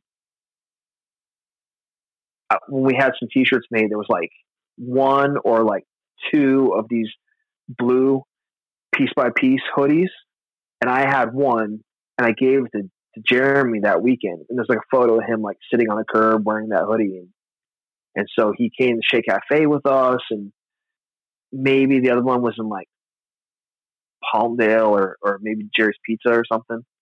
Um, and he was with with us for the weekend. He got on the train, went back home, and uh, he went back into the hospital again because you know there was no no matches for a bone marrow transplant, and um, he wasn't doing well and no one in the family ever really said anything, if I remember right. Like they didn't blame me, but I, at, at some point, I felt like there was a little bit of um, tension. Like I dragged him out, and he got sick from that weekend because the next time he goes into the hospital, he never recovers and um, uh, so one morning I I go to hang out with him, and I don't remember what was really going on, but I leave the hospital. And I can't remember if it was his girlfriend or if it was his mom. But someone calls me. I had a cell phone at the time, and calls me and says, "You need to get to the hospital right away." So, and I was literally wasn't even home from leaving the hospital, and I just get turn around on the freeway and and go back. And the family's there, and he'd been in a coma for I don't know how many weeks or whatever at this point. Uh, they asked me, you know, like what you know, what would I want if you know, as like a member of the family, you know, leave him on life support or, or, or not. And, and I told them that I couldn't be a part of the decision. You know, like I'm not, I'm not his mother or his father or his sister, but Jesus. um, I, I back any decision they make. But if it's anything, you know, I don't want him to suffer. So the family decides that that they would pull the plug, but they were going to give 24 hours for anyone and everyone to come say goodbye. And so now it's my job to contact everyone, everyone on Earth. And under under those circumstances, I'm sure there's people I forgot. But, you know, I, I kind of put it on people that like, you know, whoever I called, I expected them to call 10 people and them to call 10 people and them to call 10 people kind of, you know, uh, situation just so that way, you know, everyone knew. And, um, there, there's some stuff that I, I can't talk about because I'll be fucking crying all night. But uh, the next day, they had to um, let him go, and uh, yeah, fucked up. Yeah, it's fucked up. It's like so so tragic that like that can happen to a single family. You know, like it's heartbreaking thinking about it still to this day. Um and that's why Corey, I appreciate you doing that. I know it's real hard. I just I really wanted to to get their story on the pod because they were two really important people. And it's scary how fast time flies. You know, that it's like almost 20 years ago now um, from lose, losing both of them. But uh, they were Yeah, they were really I mean, it's crazy. Yeah, Exactly. they were really important. Exactly. So and and you did a dedication song like early in internal affairs, right on the first seven inch. Yeah, yeah. This song for it was it was for Jeremy because it was uh it was shortly after that that happened that you know like I I don't know how short after, but um it's just one of those things like now when I listen to it I'm like oh it's awkward like who's gonna sing along to this song but you know when you're you're in the moment and like you want to memorialize something you know make something last forever you know you just do it Well, it's hardcore. mean It's hardcore. have, yeah It's hardcore, and its art is purist. I mean, that's you laying yourself out on your sleeve, right? And you know, I don't. yeah I don't know how people perceive you, like the you know of your piece by piece and internal affairs persona. I don't think like people are accusing you of being a overly sensitive person, you know. So I think it's yeah I, I think I think it's like it's really it's nice and it's genuine that you're able to like put yourself out there like that, especially when it's so fresh and so raw. You know, I think that, that was like that's why that song transcends, and and I think it, it's it's one of the early things of what made that band like so sincere and good. Um, but yeah, we are jumping ahead. It was just it was it's it ties into that, so we had to touch it now. Um, no no no problem so so so tr- tra- Todd joins the band Yep. Yeah. So Todd joins, and is this just a no brainer? Like Stand Your Ground is done at this Yeah. time, and it's like, oh, here's the greatest 18 year old guitarist on earth who writes the best hardcore Like I- songs. uh, we should probably just get him in our band. yeah like I think like I like that was the exact words like I think we were like at band practice like what do we do? And like, I'm pretty sure Ryan was like isn't it a fucking no brainer like Todd's got to be in the band. I'm like yeah obviously. So I don't remember like how it happened. I'm sure Ryan hit him up. And it was just that was just it. It was done. And, and um so then Todd joins the band we're playing shows and uh, I think now at this point, Todd moves moves in with me in the valley. We were living in Woodland Hills. Ryan was living in Hollywood, and jo- I don't know how long Josh stays in the band, but Josh never makes the the move down, and then he ends up joining the military. But uh, so like the one thing is like, so me and Todd live together, and we just had one amp in the living room to like fuck with. And I remember like walking into the living room, and he's playing like the like the verse riff to roll with the punches. And I'm just like, what the fuck is that?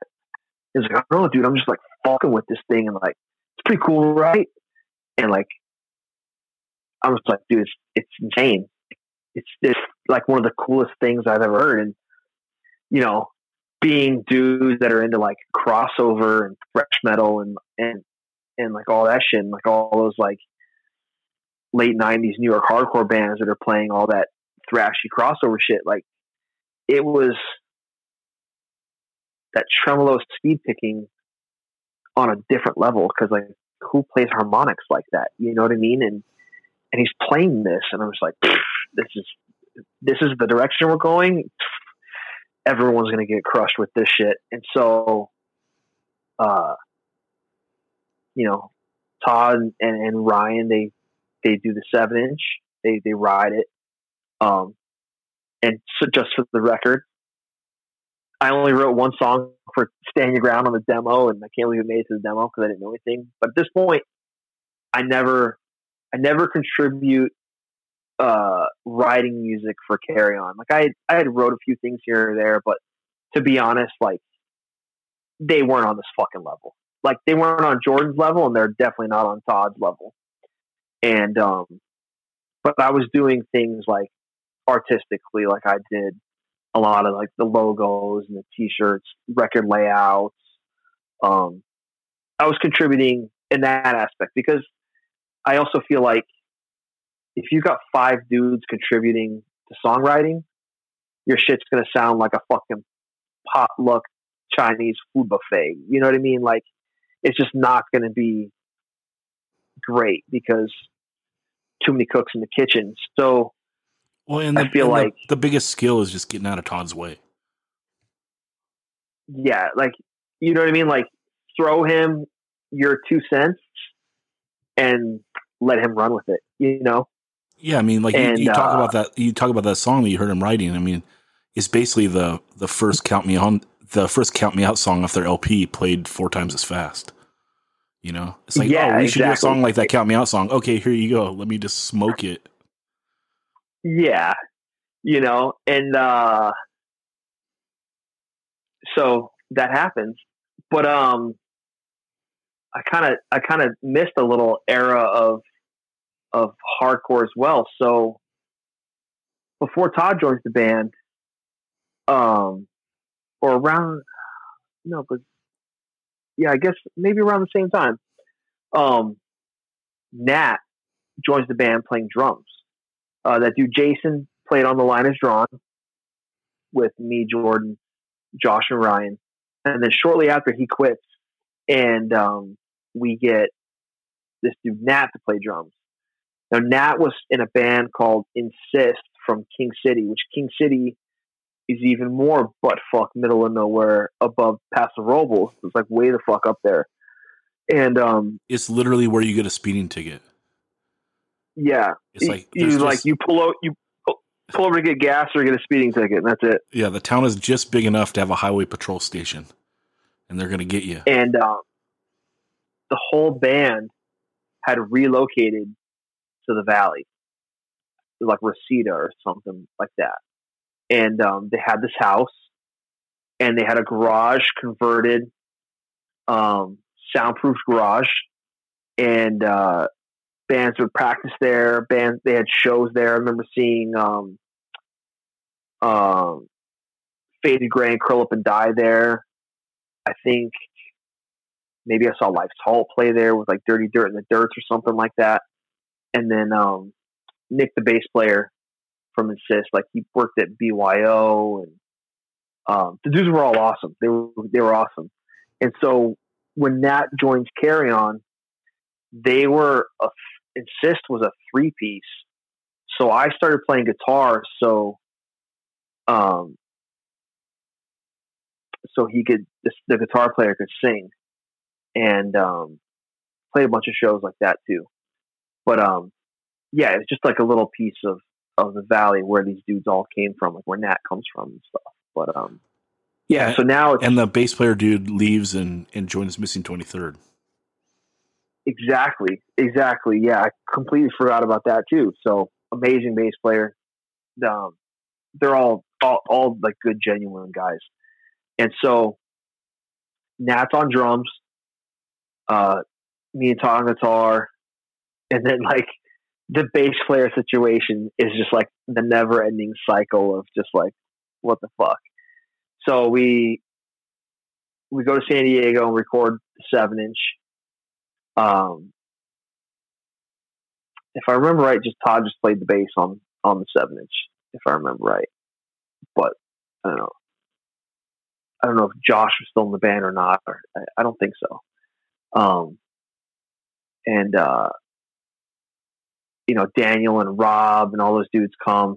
Don, everyone comes to do backups on the record and stuff, and it was it was good hangout, good recording, and um, the record comes out awesome. So we're now going to do uh, a first East Coast tour. Like we're, I think it was like intended to be like eight or nine shows, but a lot of shows get canceled, and we end up just like staying at Donnie Mutt's house for like four days in Philadelphia. The other part was teamwork was supposed to have our seven inch ready for that tour, I believe, and it wasn't ready.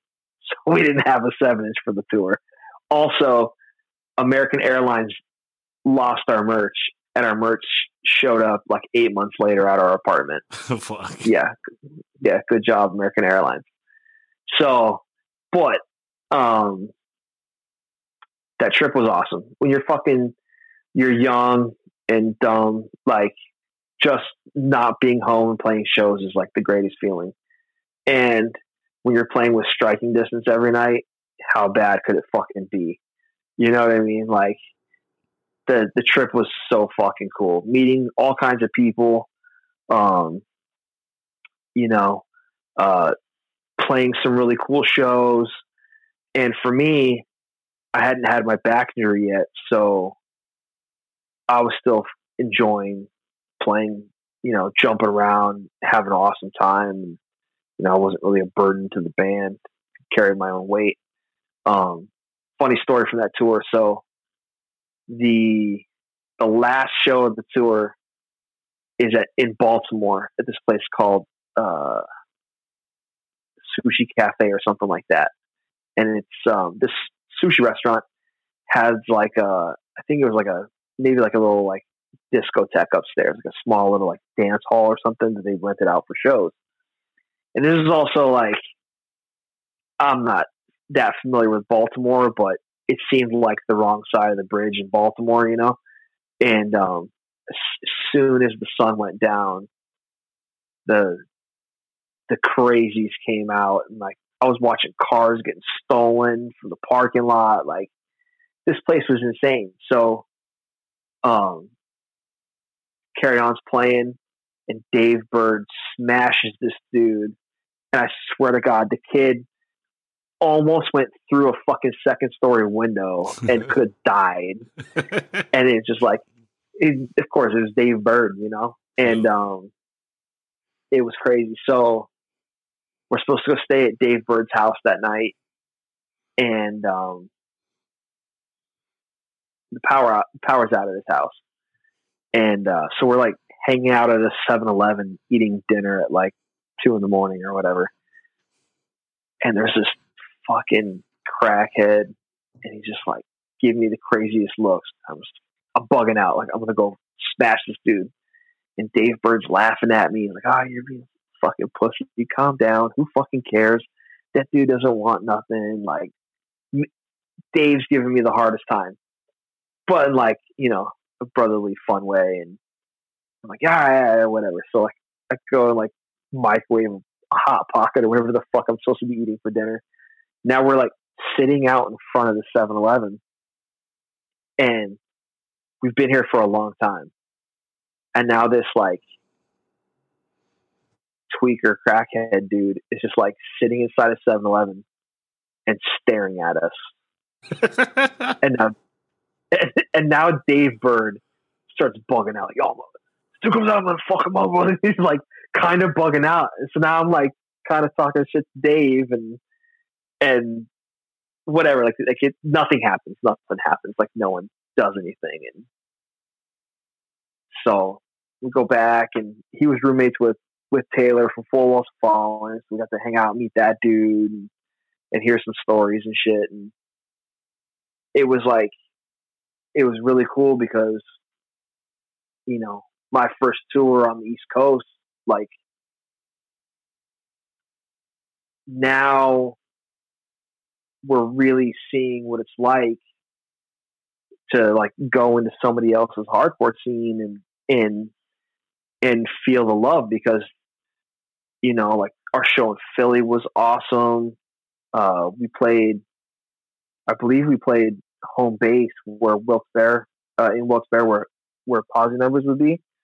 Um, I believe we played there, maybe a different room or something, but um, you know, like our relationship would count me out, and and now with striking distance and and just meeting all these people. Um, Donnie Mutt, uh, who I believe, what was his band at the time?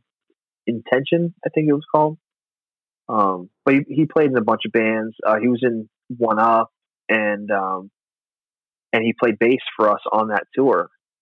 And uh, just people bending over backwards to like help. You know, the hardcore scene was just, you know, just there to to do cool shit.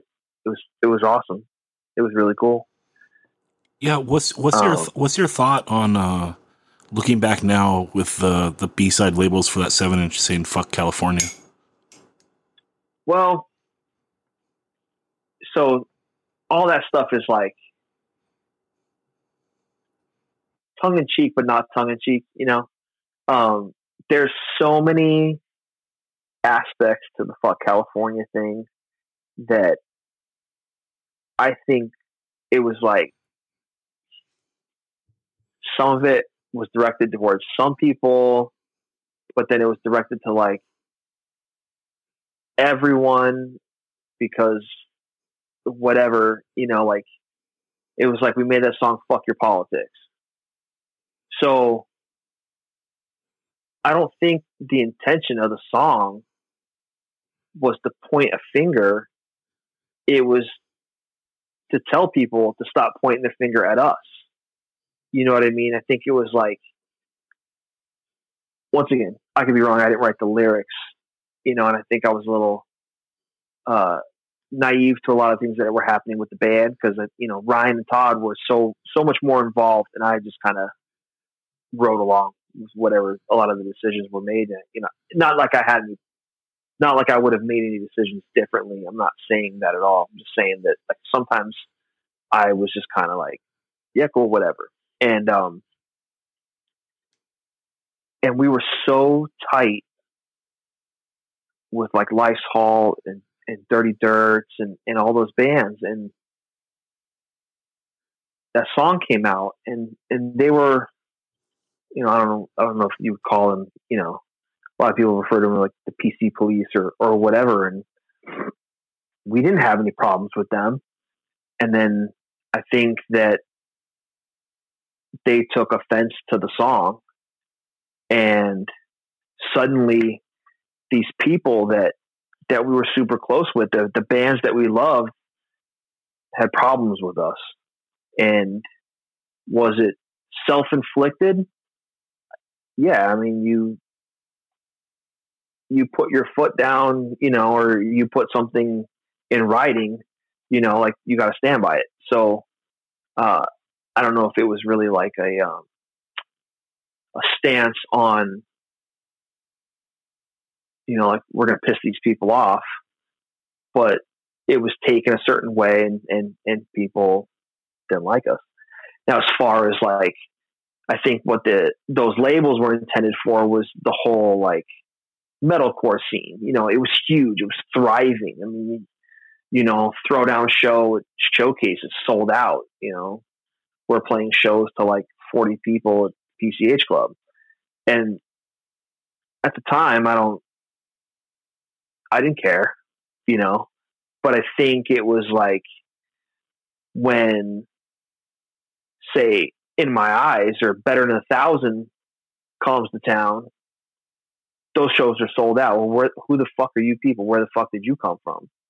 How come you're not out supporting the bands that sound the same, that are coming from the same style, the same whatever? And and you know, it just it just comes from the you know when you're when you're younger, you're full of piss and vinegar, and, and you don't really give a fuck who you're going to piss off. No, I know, I know. Do, I, I feel you, but like that's kind of like those people that only supported those bands. It was like East Coast jockeying, and then like to to do the fucking California thing, especially like on a New Jersey label, is it was I just it always seemed weird to me. You know? Yeah, I mean, I I don't think I ever put like I put it together like that. I don't think I ever like really, you know, I I don't think it was really intended for, you know, maybe it was, maybe it was, it, maybe it was intended to piss off everyone. Yeah, you know, could have worked. Um, maybe it worked. Maybe it just it, yeah. Tri- it triggered me, so it worked. but every, you know, everything but, triggers me. I'm easy. yeah, but in the same turn too, like I didn't want that record to be on Teamwork. I wanted it to be on Youngblood again, and the band was kind of divided uh, about going with Youngblood again or Teamwork, and you know, Todd, how he liked Chris Kelly is the craziest thing on earth, but teamwork as a label was awesome. And, you know, he was like, I, just, I really want to have a record on teamwork. And so,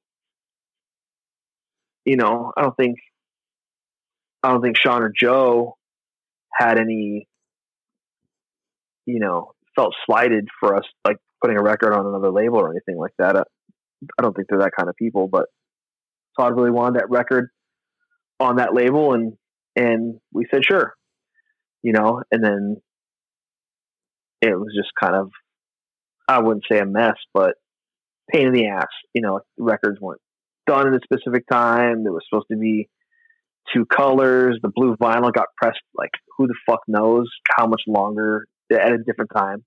You know, those records came out not even remotely close at the same time. Um, Chris Kelly was just a pain in the ass. Yeah, and, he sucks. Um, he sucks. Not a friend of the pod. No.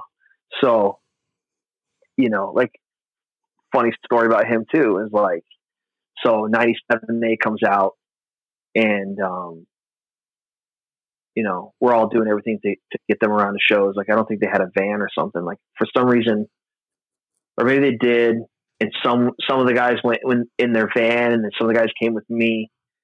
And um, I was living at my girlfriend's house at the time, and she had this awesome house in Malibu. And so she invited them to come stay. And she like cooked them food, did their fucking laundry. They all had a bed to sleep in. Like, you can't fucking complain when you're on tour. Yet that dude was a fucking grouchy bitch. and then, um, you know, uh, some my my girlfriend slammed the car door on someone's hand.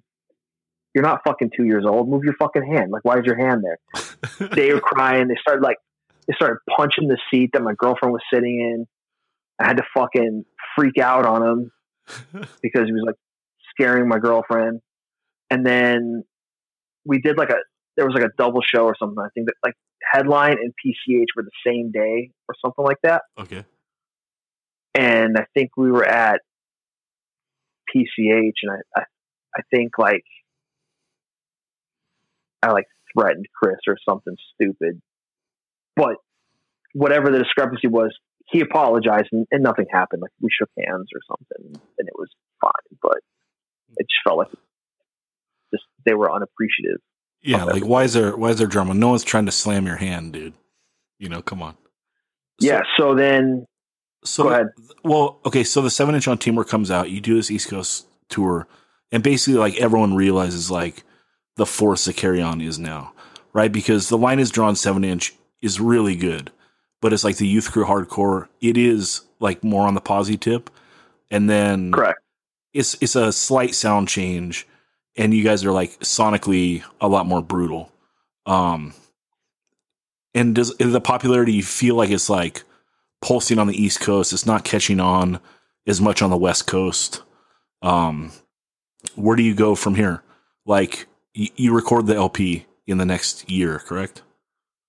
Well, so the seven inch comes out. So now we like actually have the seven inch, and like you can tell that like it's definitely more like Right Brigade influence.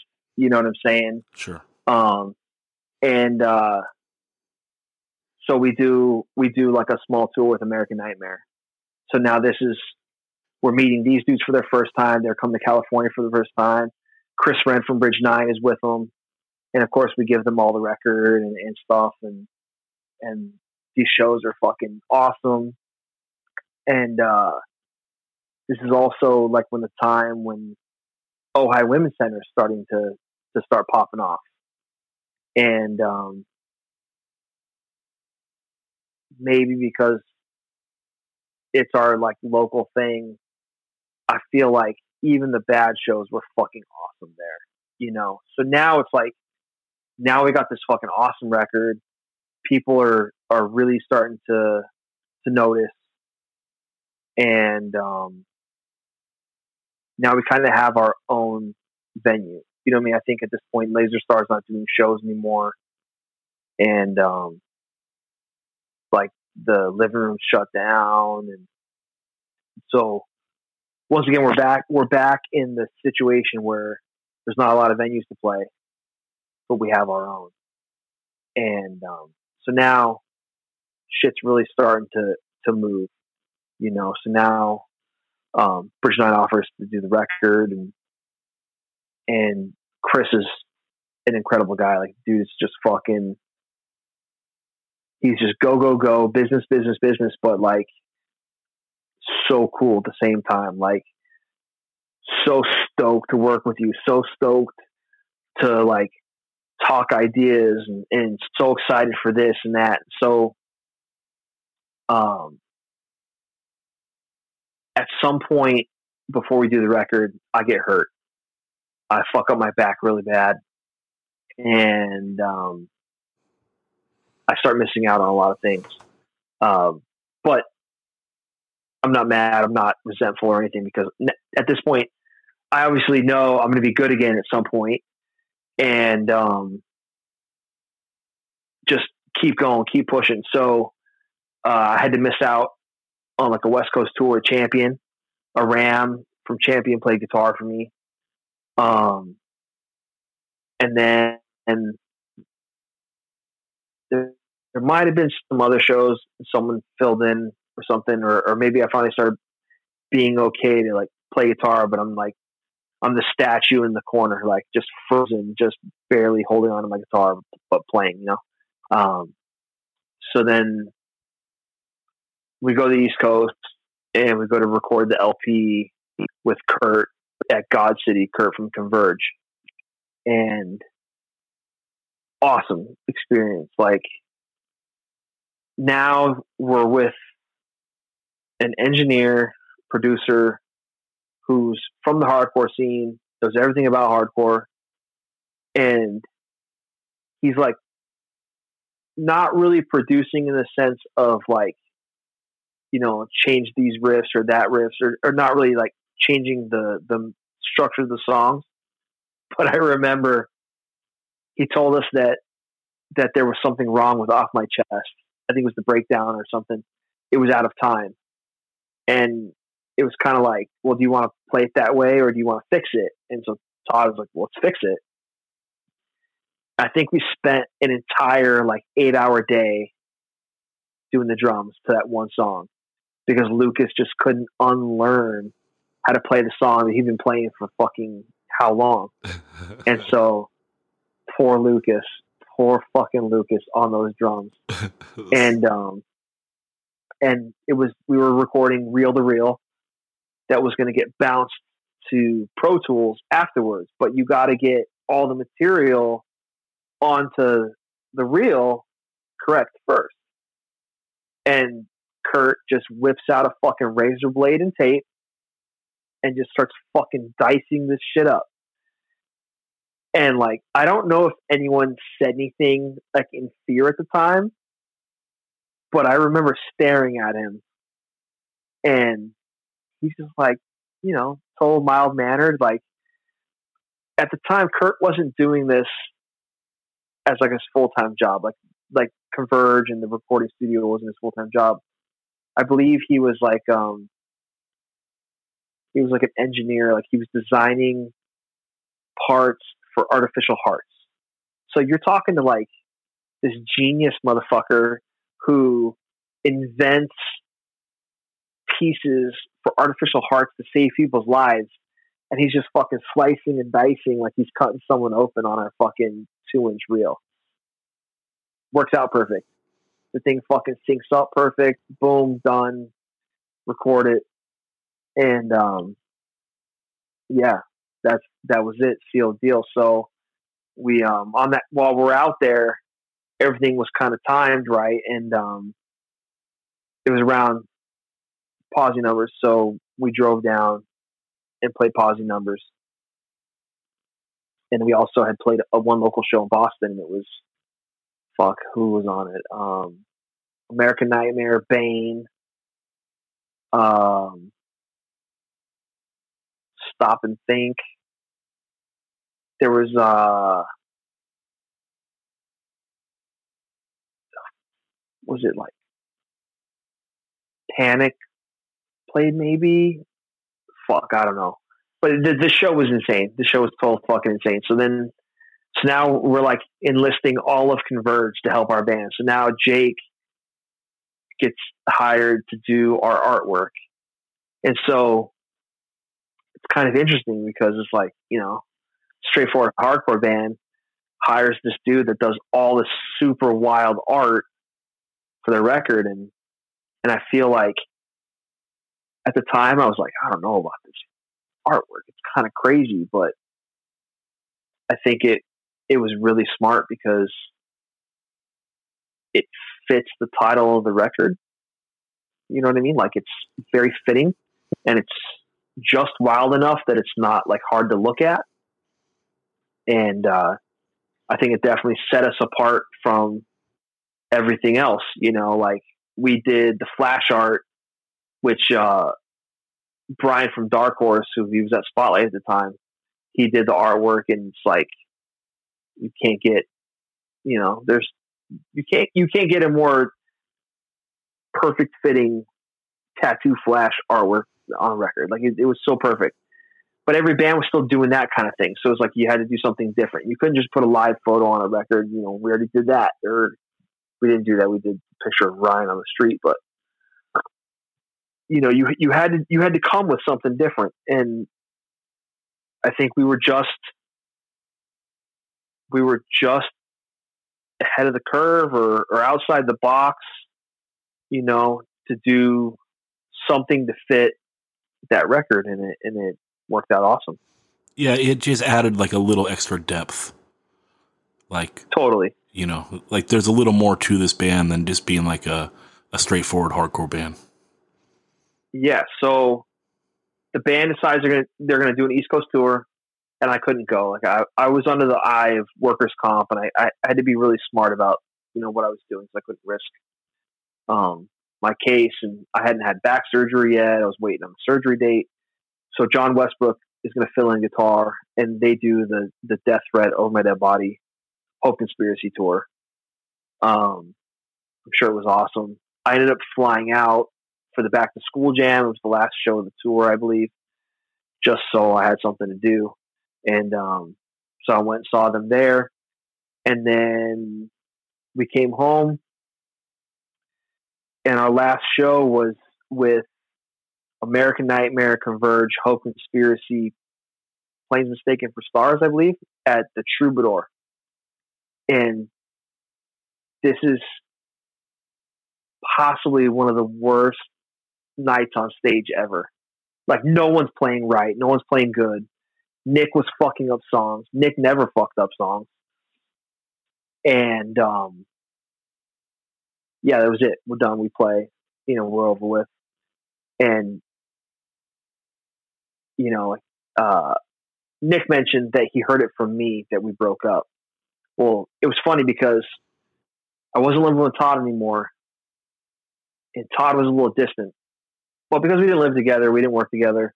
We're not going to talk every day, but I wasn't hearing from him, and um,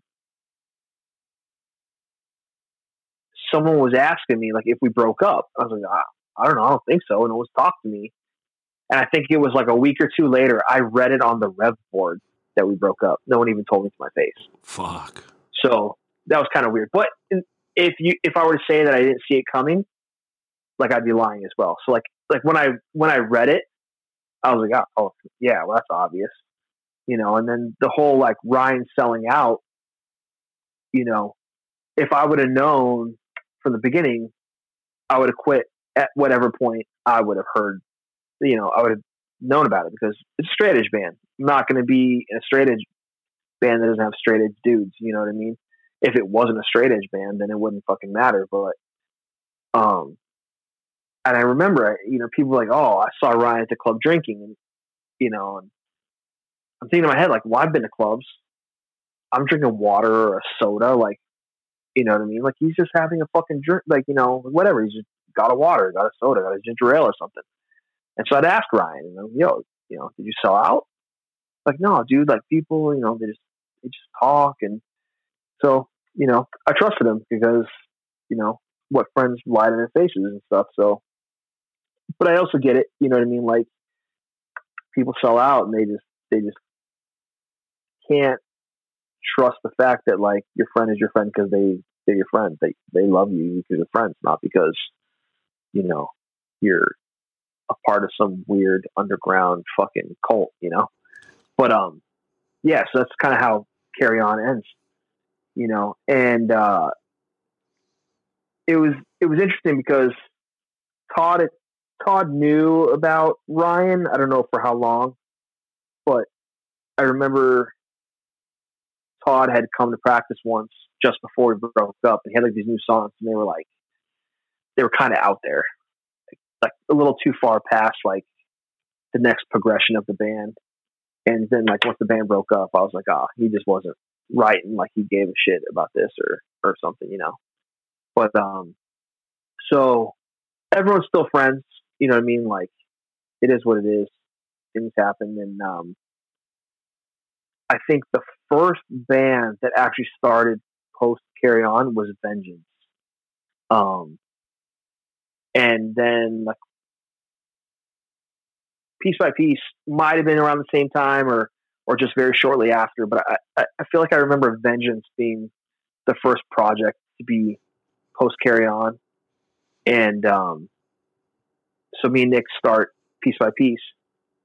Um, or the, they might have had piece by piece, and then kind of just asked if I wanted to be a part of it. I, I don't really remember, but um, either way, it's like, hey, we're gonna jam. You want to come? So I, so I, I now have my back surgery.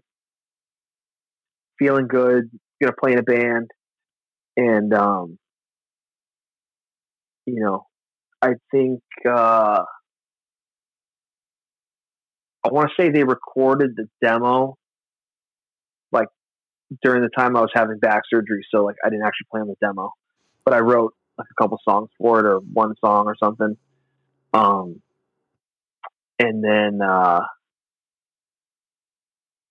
shortly after that, you know, terror started kind of happening. But I want to say like during the the start of terror, piece by piece put out a demo, and we played. I don't think a lot of shows, but we probably played two, three, maybe four shows before that Pat's Warehouse show with um with terror and knife fight and stuff. So, um, piece by piece might have been the first like actual band post carry on, but Vengeance almost happened. The um, I I have some songs somewhere. I don't know if it was like supposed to be for the demo, if they were just like demo tracks to to just record the, the songs for songwriting purposes, but it was cool. You know, I think the I think the music was rad. So who is I in think- who is in Vengeance for the people? Fuck. I would assume. I think it was Greg Bacon. I think maybe Kevin Jaros, who was in Collision and then later did join Eternal Affairs. I think he might have played guitar. Uh, maybe, maybe Chafee from Stand and Fight, and uh, also No Reply? Uh, maybe he played drums. Okay. Fuck, I, I don't really remember. Like I remember Todd gives me a T-shirt, like, "Yo, this is my band." So I, had a Vengeance T-shirt, and uh, and he gave me some songs, but I, I don't think it was intended to be released as a demo. I think maybe they just recorded them because they were jamming at Nick's house. Because at the time, everyone recorded or just used Nick's uh, soundproof studio to like play in. But that didn't work out. I don't think I don't think Todd was comfortable on the microphone. Maybe um, his voice was wild, like real aggressive, real wild sounding, and um, I don't remember if they stopped just because Todd wasn't didn't want to be the singer or or didn't want to move forward with that band, or if they stopped because of the development of Terror. I don't I don't really remember that timeline or or I wasn't part of any of that decision making. But Yeah, so with piece by rem- with piece by piece, what's like the the mission statement? Like when in those early days, like what's your talk like? What do you want to do with the band? I don't really think anything. I think it- so. So it was, it was Nick, his buddy Nick, this dude Sean Grind, and Jeff Givens. So Jeff Givens was like our dude. So I remember like Carry On would go places. We brought the Jeffs. We brought Jeff Givens and Jeff Layton, and the Jeffs would just fucking smash people. Just these these dudes just love the pit. And um and so I was like, dude, you play bass? And he's like, I don't play bass. Like they're just gonna teach me the songs. I'm like, all right, cool. And um it, Nick was like a, Nick Jet was like a real interesting character because I knew him through Little Anthony and Ryan Ober. Um, uh, Little Anthony had a band called Fistful, and this dude Sean played drums in it, and Nick Jet happened to be the bass player. And uh, through all that, that's how we discovered Nick and, and got Nick to play in Carry On because I knew him through them.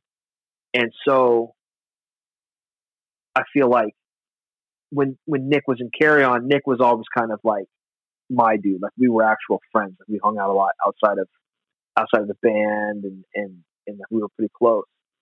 And so he's like, Yeah, dude, I got this band.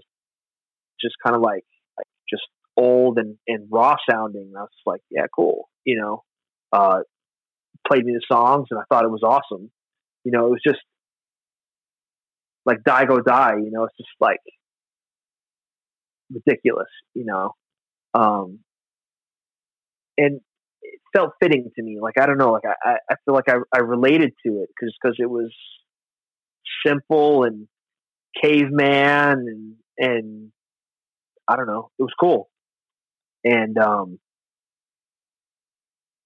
it just I don't think there was like any kind of mission statement. Like it you, you would have thought like coming out of carry on there'd be like a different vibe, like a different drive to to do something, but I'd never really written music. I never wrote lyrics. I I always contributed to the band in other ways. So I didn't really know like doing another band would I have to assume that role, you know? And I don't know if if I was prepared to assume the role of like a songwriter, you know? and I I didn't. Um, I think in all the time of piece by piece, like so that band's been that band's been a band for 18 years. You know, um, I've only written like written like I don't know one or two songs for the whole thing. You know, so even with that band, I never really contributed musically. Like most of the time, Nick just records the whole fucking shit himself and just goes, "Yo, check this out! I recorded this," and like, you just have you just have the next record handed to you, you know. Yeah.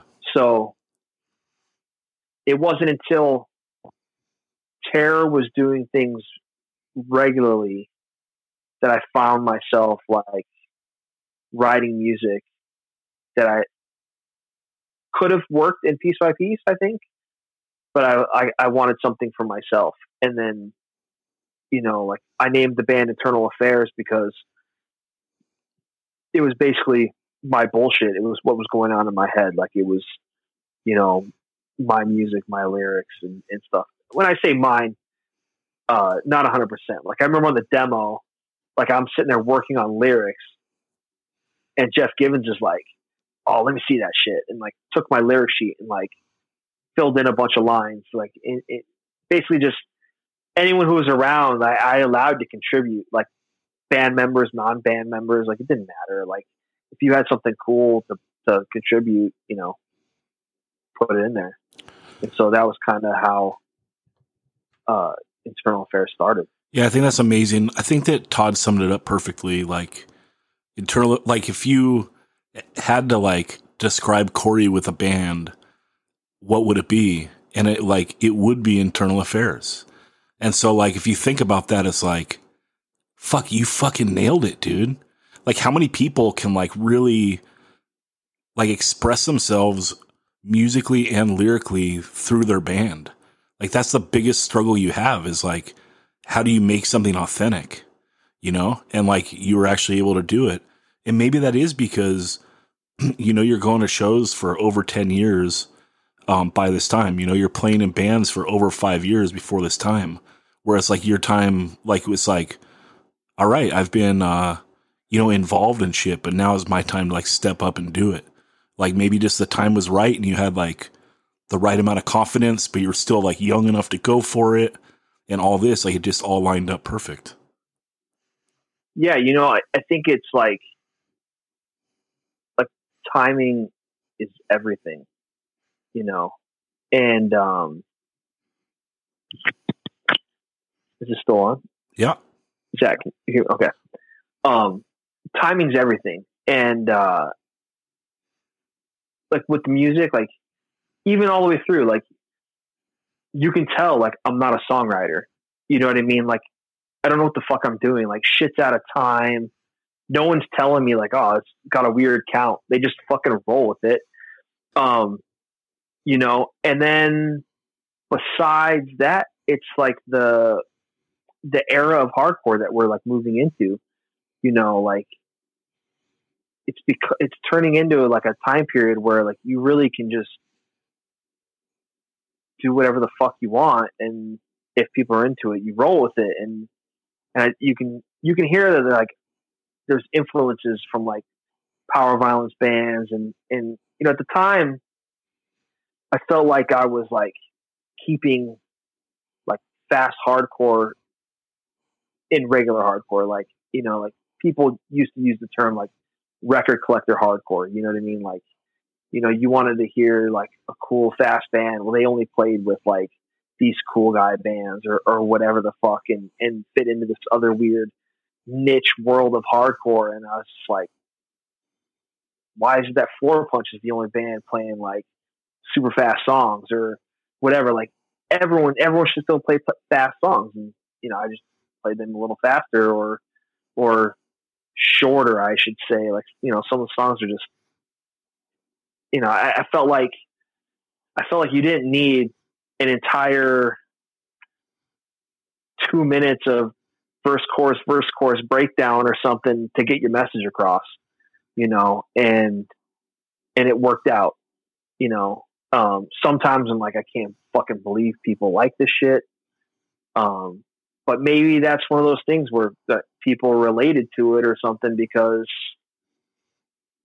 it wasn't cookie cutter. It was something weird and different. And, and you know, like we play shows and no one knew what the fuck to do. They're like, "Oh, there's the mosh part. Oh, the mosh part's over." I'm like, didn't mosh, or you know, like I missed the mosh. God damn it! yeah, so there it was. So it, it was weird, but like things took off quick. Yeah. And the, the other interesting thing was was that for the most part, unless you're from California, no one fucking knew I was the dude from Carry On. So like, we never shopped the ex member from this or that. Like, we didn't say it, and nobody knew. Like, I'd get places or be on tour or whatever, and they're like, "You were in Carry On? I didn't know that." And you know, you look it up. I played on three of the four records, but um, so it was it was definitely like something something that I could put like all my heart and soul into. And yeah, because you built well, from scratch. You weren't like you weren't riding a wave of something else. Exactly. Yeah.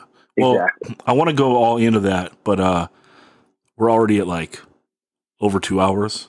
So yeah, no problem. Yeah, man. I think we got to do it again because the internal affairs stuff. That's when we get to like the good story time and so forth. But I'm glad we spent so much time on like the origin. Got to touch the carry on stuff. But uh yeah, let's do it again real real soon. And uh, we'll yeah, do, man, I appreciate it. We'll do a part two for sure. Um, do you feel like all the way up to internal affairs, you've been well represented? Yeah, man. You know, like I feel like hardcore is one of those things that the average person owes it to somebody to give them credit for, you know, uh, getting into it. And I hope that I didn't forget anybody, but I, I felt like it was important to tell a little story about all the important people that that got me to where I was or or where I am. Yeah, I think that was it, it was so nice too with like the Ojai tie-in because those guys were like so important to my journey as well. You know, like they were some of the first oh. people I met that were like not from my hometown that were like way into something and like they were like way way into it. I learned so much from them. It was insane, you know. Oh yeah, totally. So and it's sick because they're still going. I mean, Zarian's still in in Lecherous Gaze, and you know JP. I haven't seen. Well, I saw him at the No Motive reunion, but uh, his uh, younger brothers are around going to shows, so it's like still there. You know, like actually, you know, let, let me bring this up um, to wrap the episode on this because I think this is an interesting topic, and I think you're a good person to speak on it. when you you predate me and going to shows by several years but like I remember like starting to go in shows in like the mid '90s and then even the late '90s, and it's like older dudes. There weren't that many of them. It's kind of like if you saw someone that was like 26 or some shit, it was like they were like the older dude at hardcore, you know? And it's fucking weird because like our generation, if you want to lump you and me together, there's so many of us that are still around. Like I almost feel like the the generation before us, like maybe like the the people that got into it on in like the late 80s there's a handful of them that like ended up being lifers but then like our generation why is it there's so many dudes still involved do you have any idea or do you have a take on that yeah i don't i don't know because like the people that i knew that were older than me weren't really that much older than me you know uh like kevin jaros dude saw minor threat in 83 he still goes to shows. Right. So, you know, like he's he's of a whole nother level of, of dudes that stuck around, still go to shows. But I think like when you put like punk and hardcore in perspective, say in the eighties, you know, you're going to the Grand Olympic Auditorium for a show. Like you're going fucking three thousand people in there or something. You go to the Palladium for a show. Uh, the the country club. I, I know Andrew said something like like 800 cap. I went there once and it wasn't for a good show. It was terrible, but I want to say like it was laid out similar to the Palladium, but like half the size. So that place probably hold holds like 1500 people. You know, Yeah, Joe was Um, Joe was saying he thought it was like a twelve hundred cap. Joe was probably more accurate because he actually went there for actual real shows and shit. So, so episode one is probably correct on that one. Sure. But um, yeah, um, but uh, you know, there's there's there's a few people, you know, but um, I kind of feel like the post-hardcore thing kind of hold people away. So you figure like the late '80s, early '90s, hardcore bands aren't like putting out third, fourth, fifth records. You know what I'm saying? So you got you know bands like Quicksand and and uh, I don't have any other good examples, but like or like Zach going on to do like uh, Rage Against the Machine. You know, so I think what happens is that at some point an avenue opened up, and these dudes who were actually talented, incredible musicians had easy ways to move on. And when, say, like your favorite guitar player from your favorite band is doing something else, maybe you just fall in line and you, you know, you follow that that route and then you move on to something different. I'm not really sure, but I think like if you put in the perspective of our generation, that that didn't really happen. Like there, it wasn't like, oh, my band got big with these couple rad records, and then we're gonna go to a major label, or or we're just gonna be so big that we don't gotta play hardcore shows anymore. I mean, you can see that it that I don't know if I would say it failed with No Warning, but you know, No Warning puts out one of the greatest LPs ever. Never does a West Coast tour. I don't know how many times they toured around the East Coast or whatever, but you know, and then they they made the move. Now, whether you like suffer survive or not, you know, it's definitely a different step into you know, a step into a different direction say of blood, you know, and they didn't really have they, they didn't, you know, become the next Linkin Park or anything, you know what I mean? Right, Like, right, right. They they still tried to stay like in heavy music, but it was like it was that direction. Yeah, but like- but but none of our yeah, I guess I think you're right. You're you're touching on something like may, like none of our friends bands like because you have those earlier 90s bands like you know you turn into like the far sides or the game faces or or these type of bands where it's like it has like super hardcore roots but it's like a coming out with a different sonic sound. I mean just following Yeah. following todd's trajectory it's like he's not doing his game face project. He, d- he does fucking nails. You know what i mean? It's like the total, yeah, like total opposite he's just as extreme as you can get. You know, like like you take people like like the dudes in Strife. You know, um, all kinds of doors open for them. You know, like like uh, he said, like you know, um, Metal Blade reached out to him. Um, who knows what could have happened after this defiance, but they took those doorways and they just kind of like utilized them in a hardcore fashion. Like, you know what I mean? Like, oh, well, we're good friends with Deftones.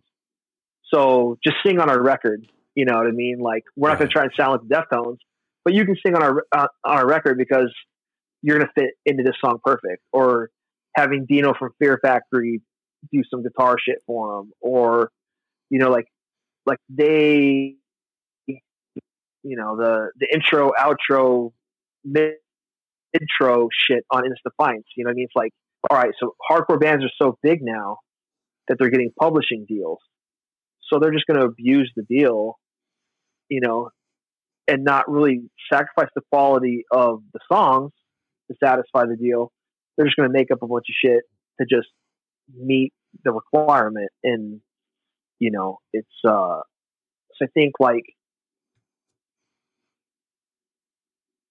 the doors that opened before are just different. You know what I'm saying? And and because people didn't just move on to play in bigger or different or other scenes, maybe people just didn't leave. I don't know, or maybe we're all just fucking losers that have nothing better to do. No, I'm just kidding. But I don't, I don't know what the fuck I would do with my time. Like I just like music, so I, Yeah. you know, whatever kind of. But um, as far as like generational goes, like like Todd Tyler, that dude's been around forever, you know, and he's still out going to shows, collecting records, and and I- I don't I don't really have an answer to that other than obviously it's it's recognizable. I also feel like when you're that young, you're not really paying attention to everyone in the room. So there might have been a whole lot of Sure. other people there that you know they're just kind of like in the back of the room, not getting smashed by security or or some 18 year old kid with a spin kick. So yeah, yeah, you're right. You're right. I, I, I just think I it's a, it's an interesting topic, and uh, and I like I, I like people's opinions on it. So anyway, I appreciate yeah, that. definitely. Let's uh let's plan on on round two very soon. All right, sounds good, bro. All right, thank you. Later, bud.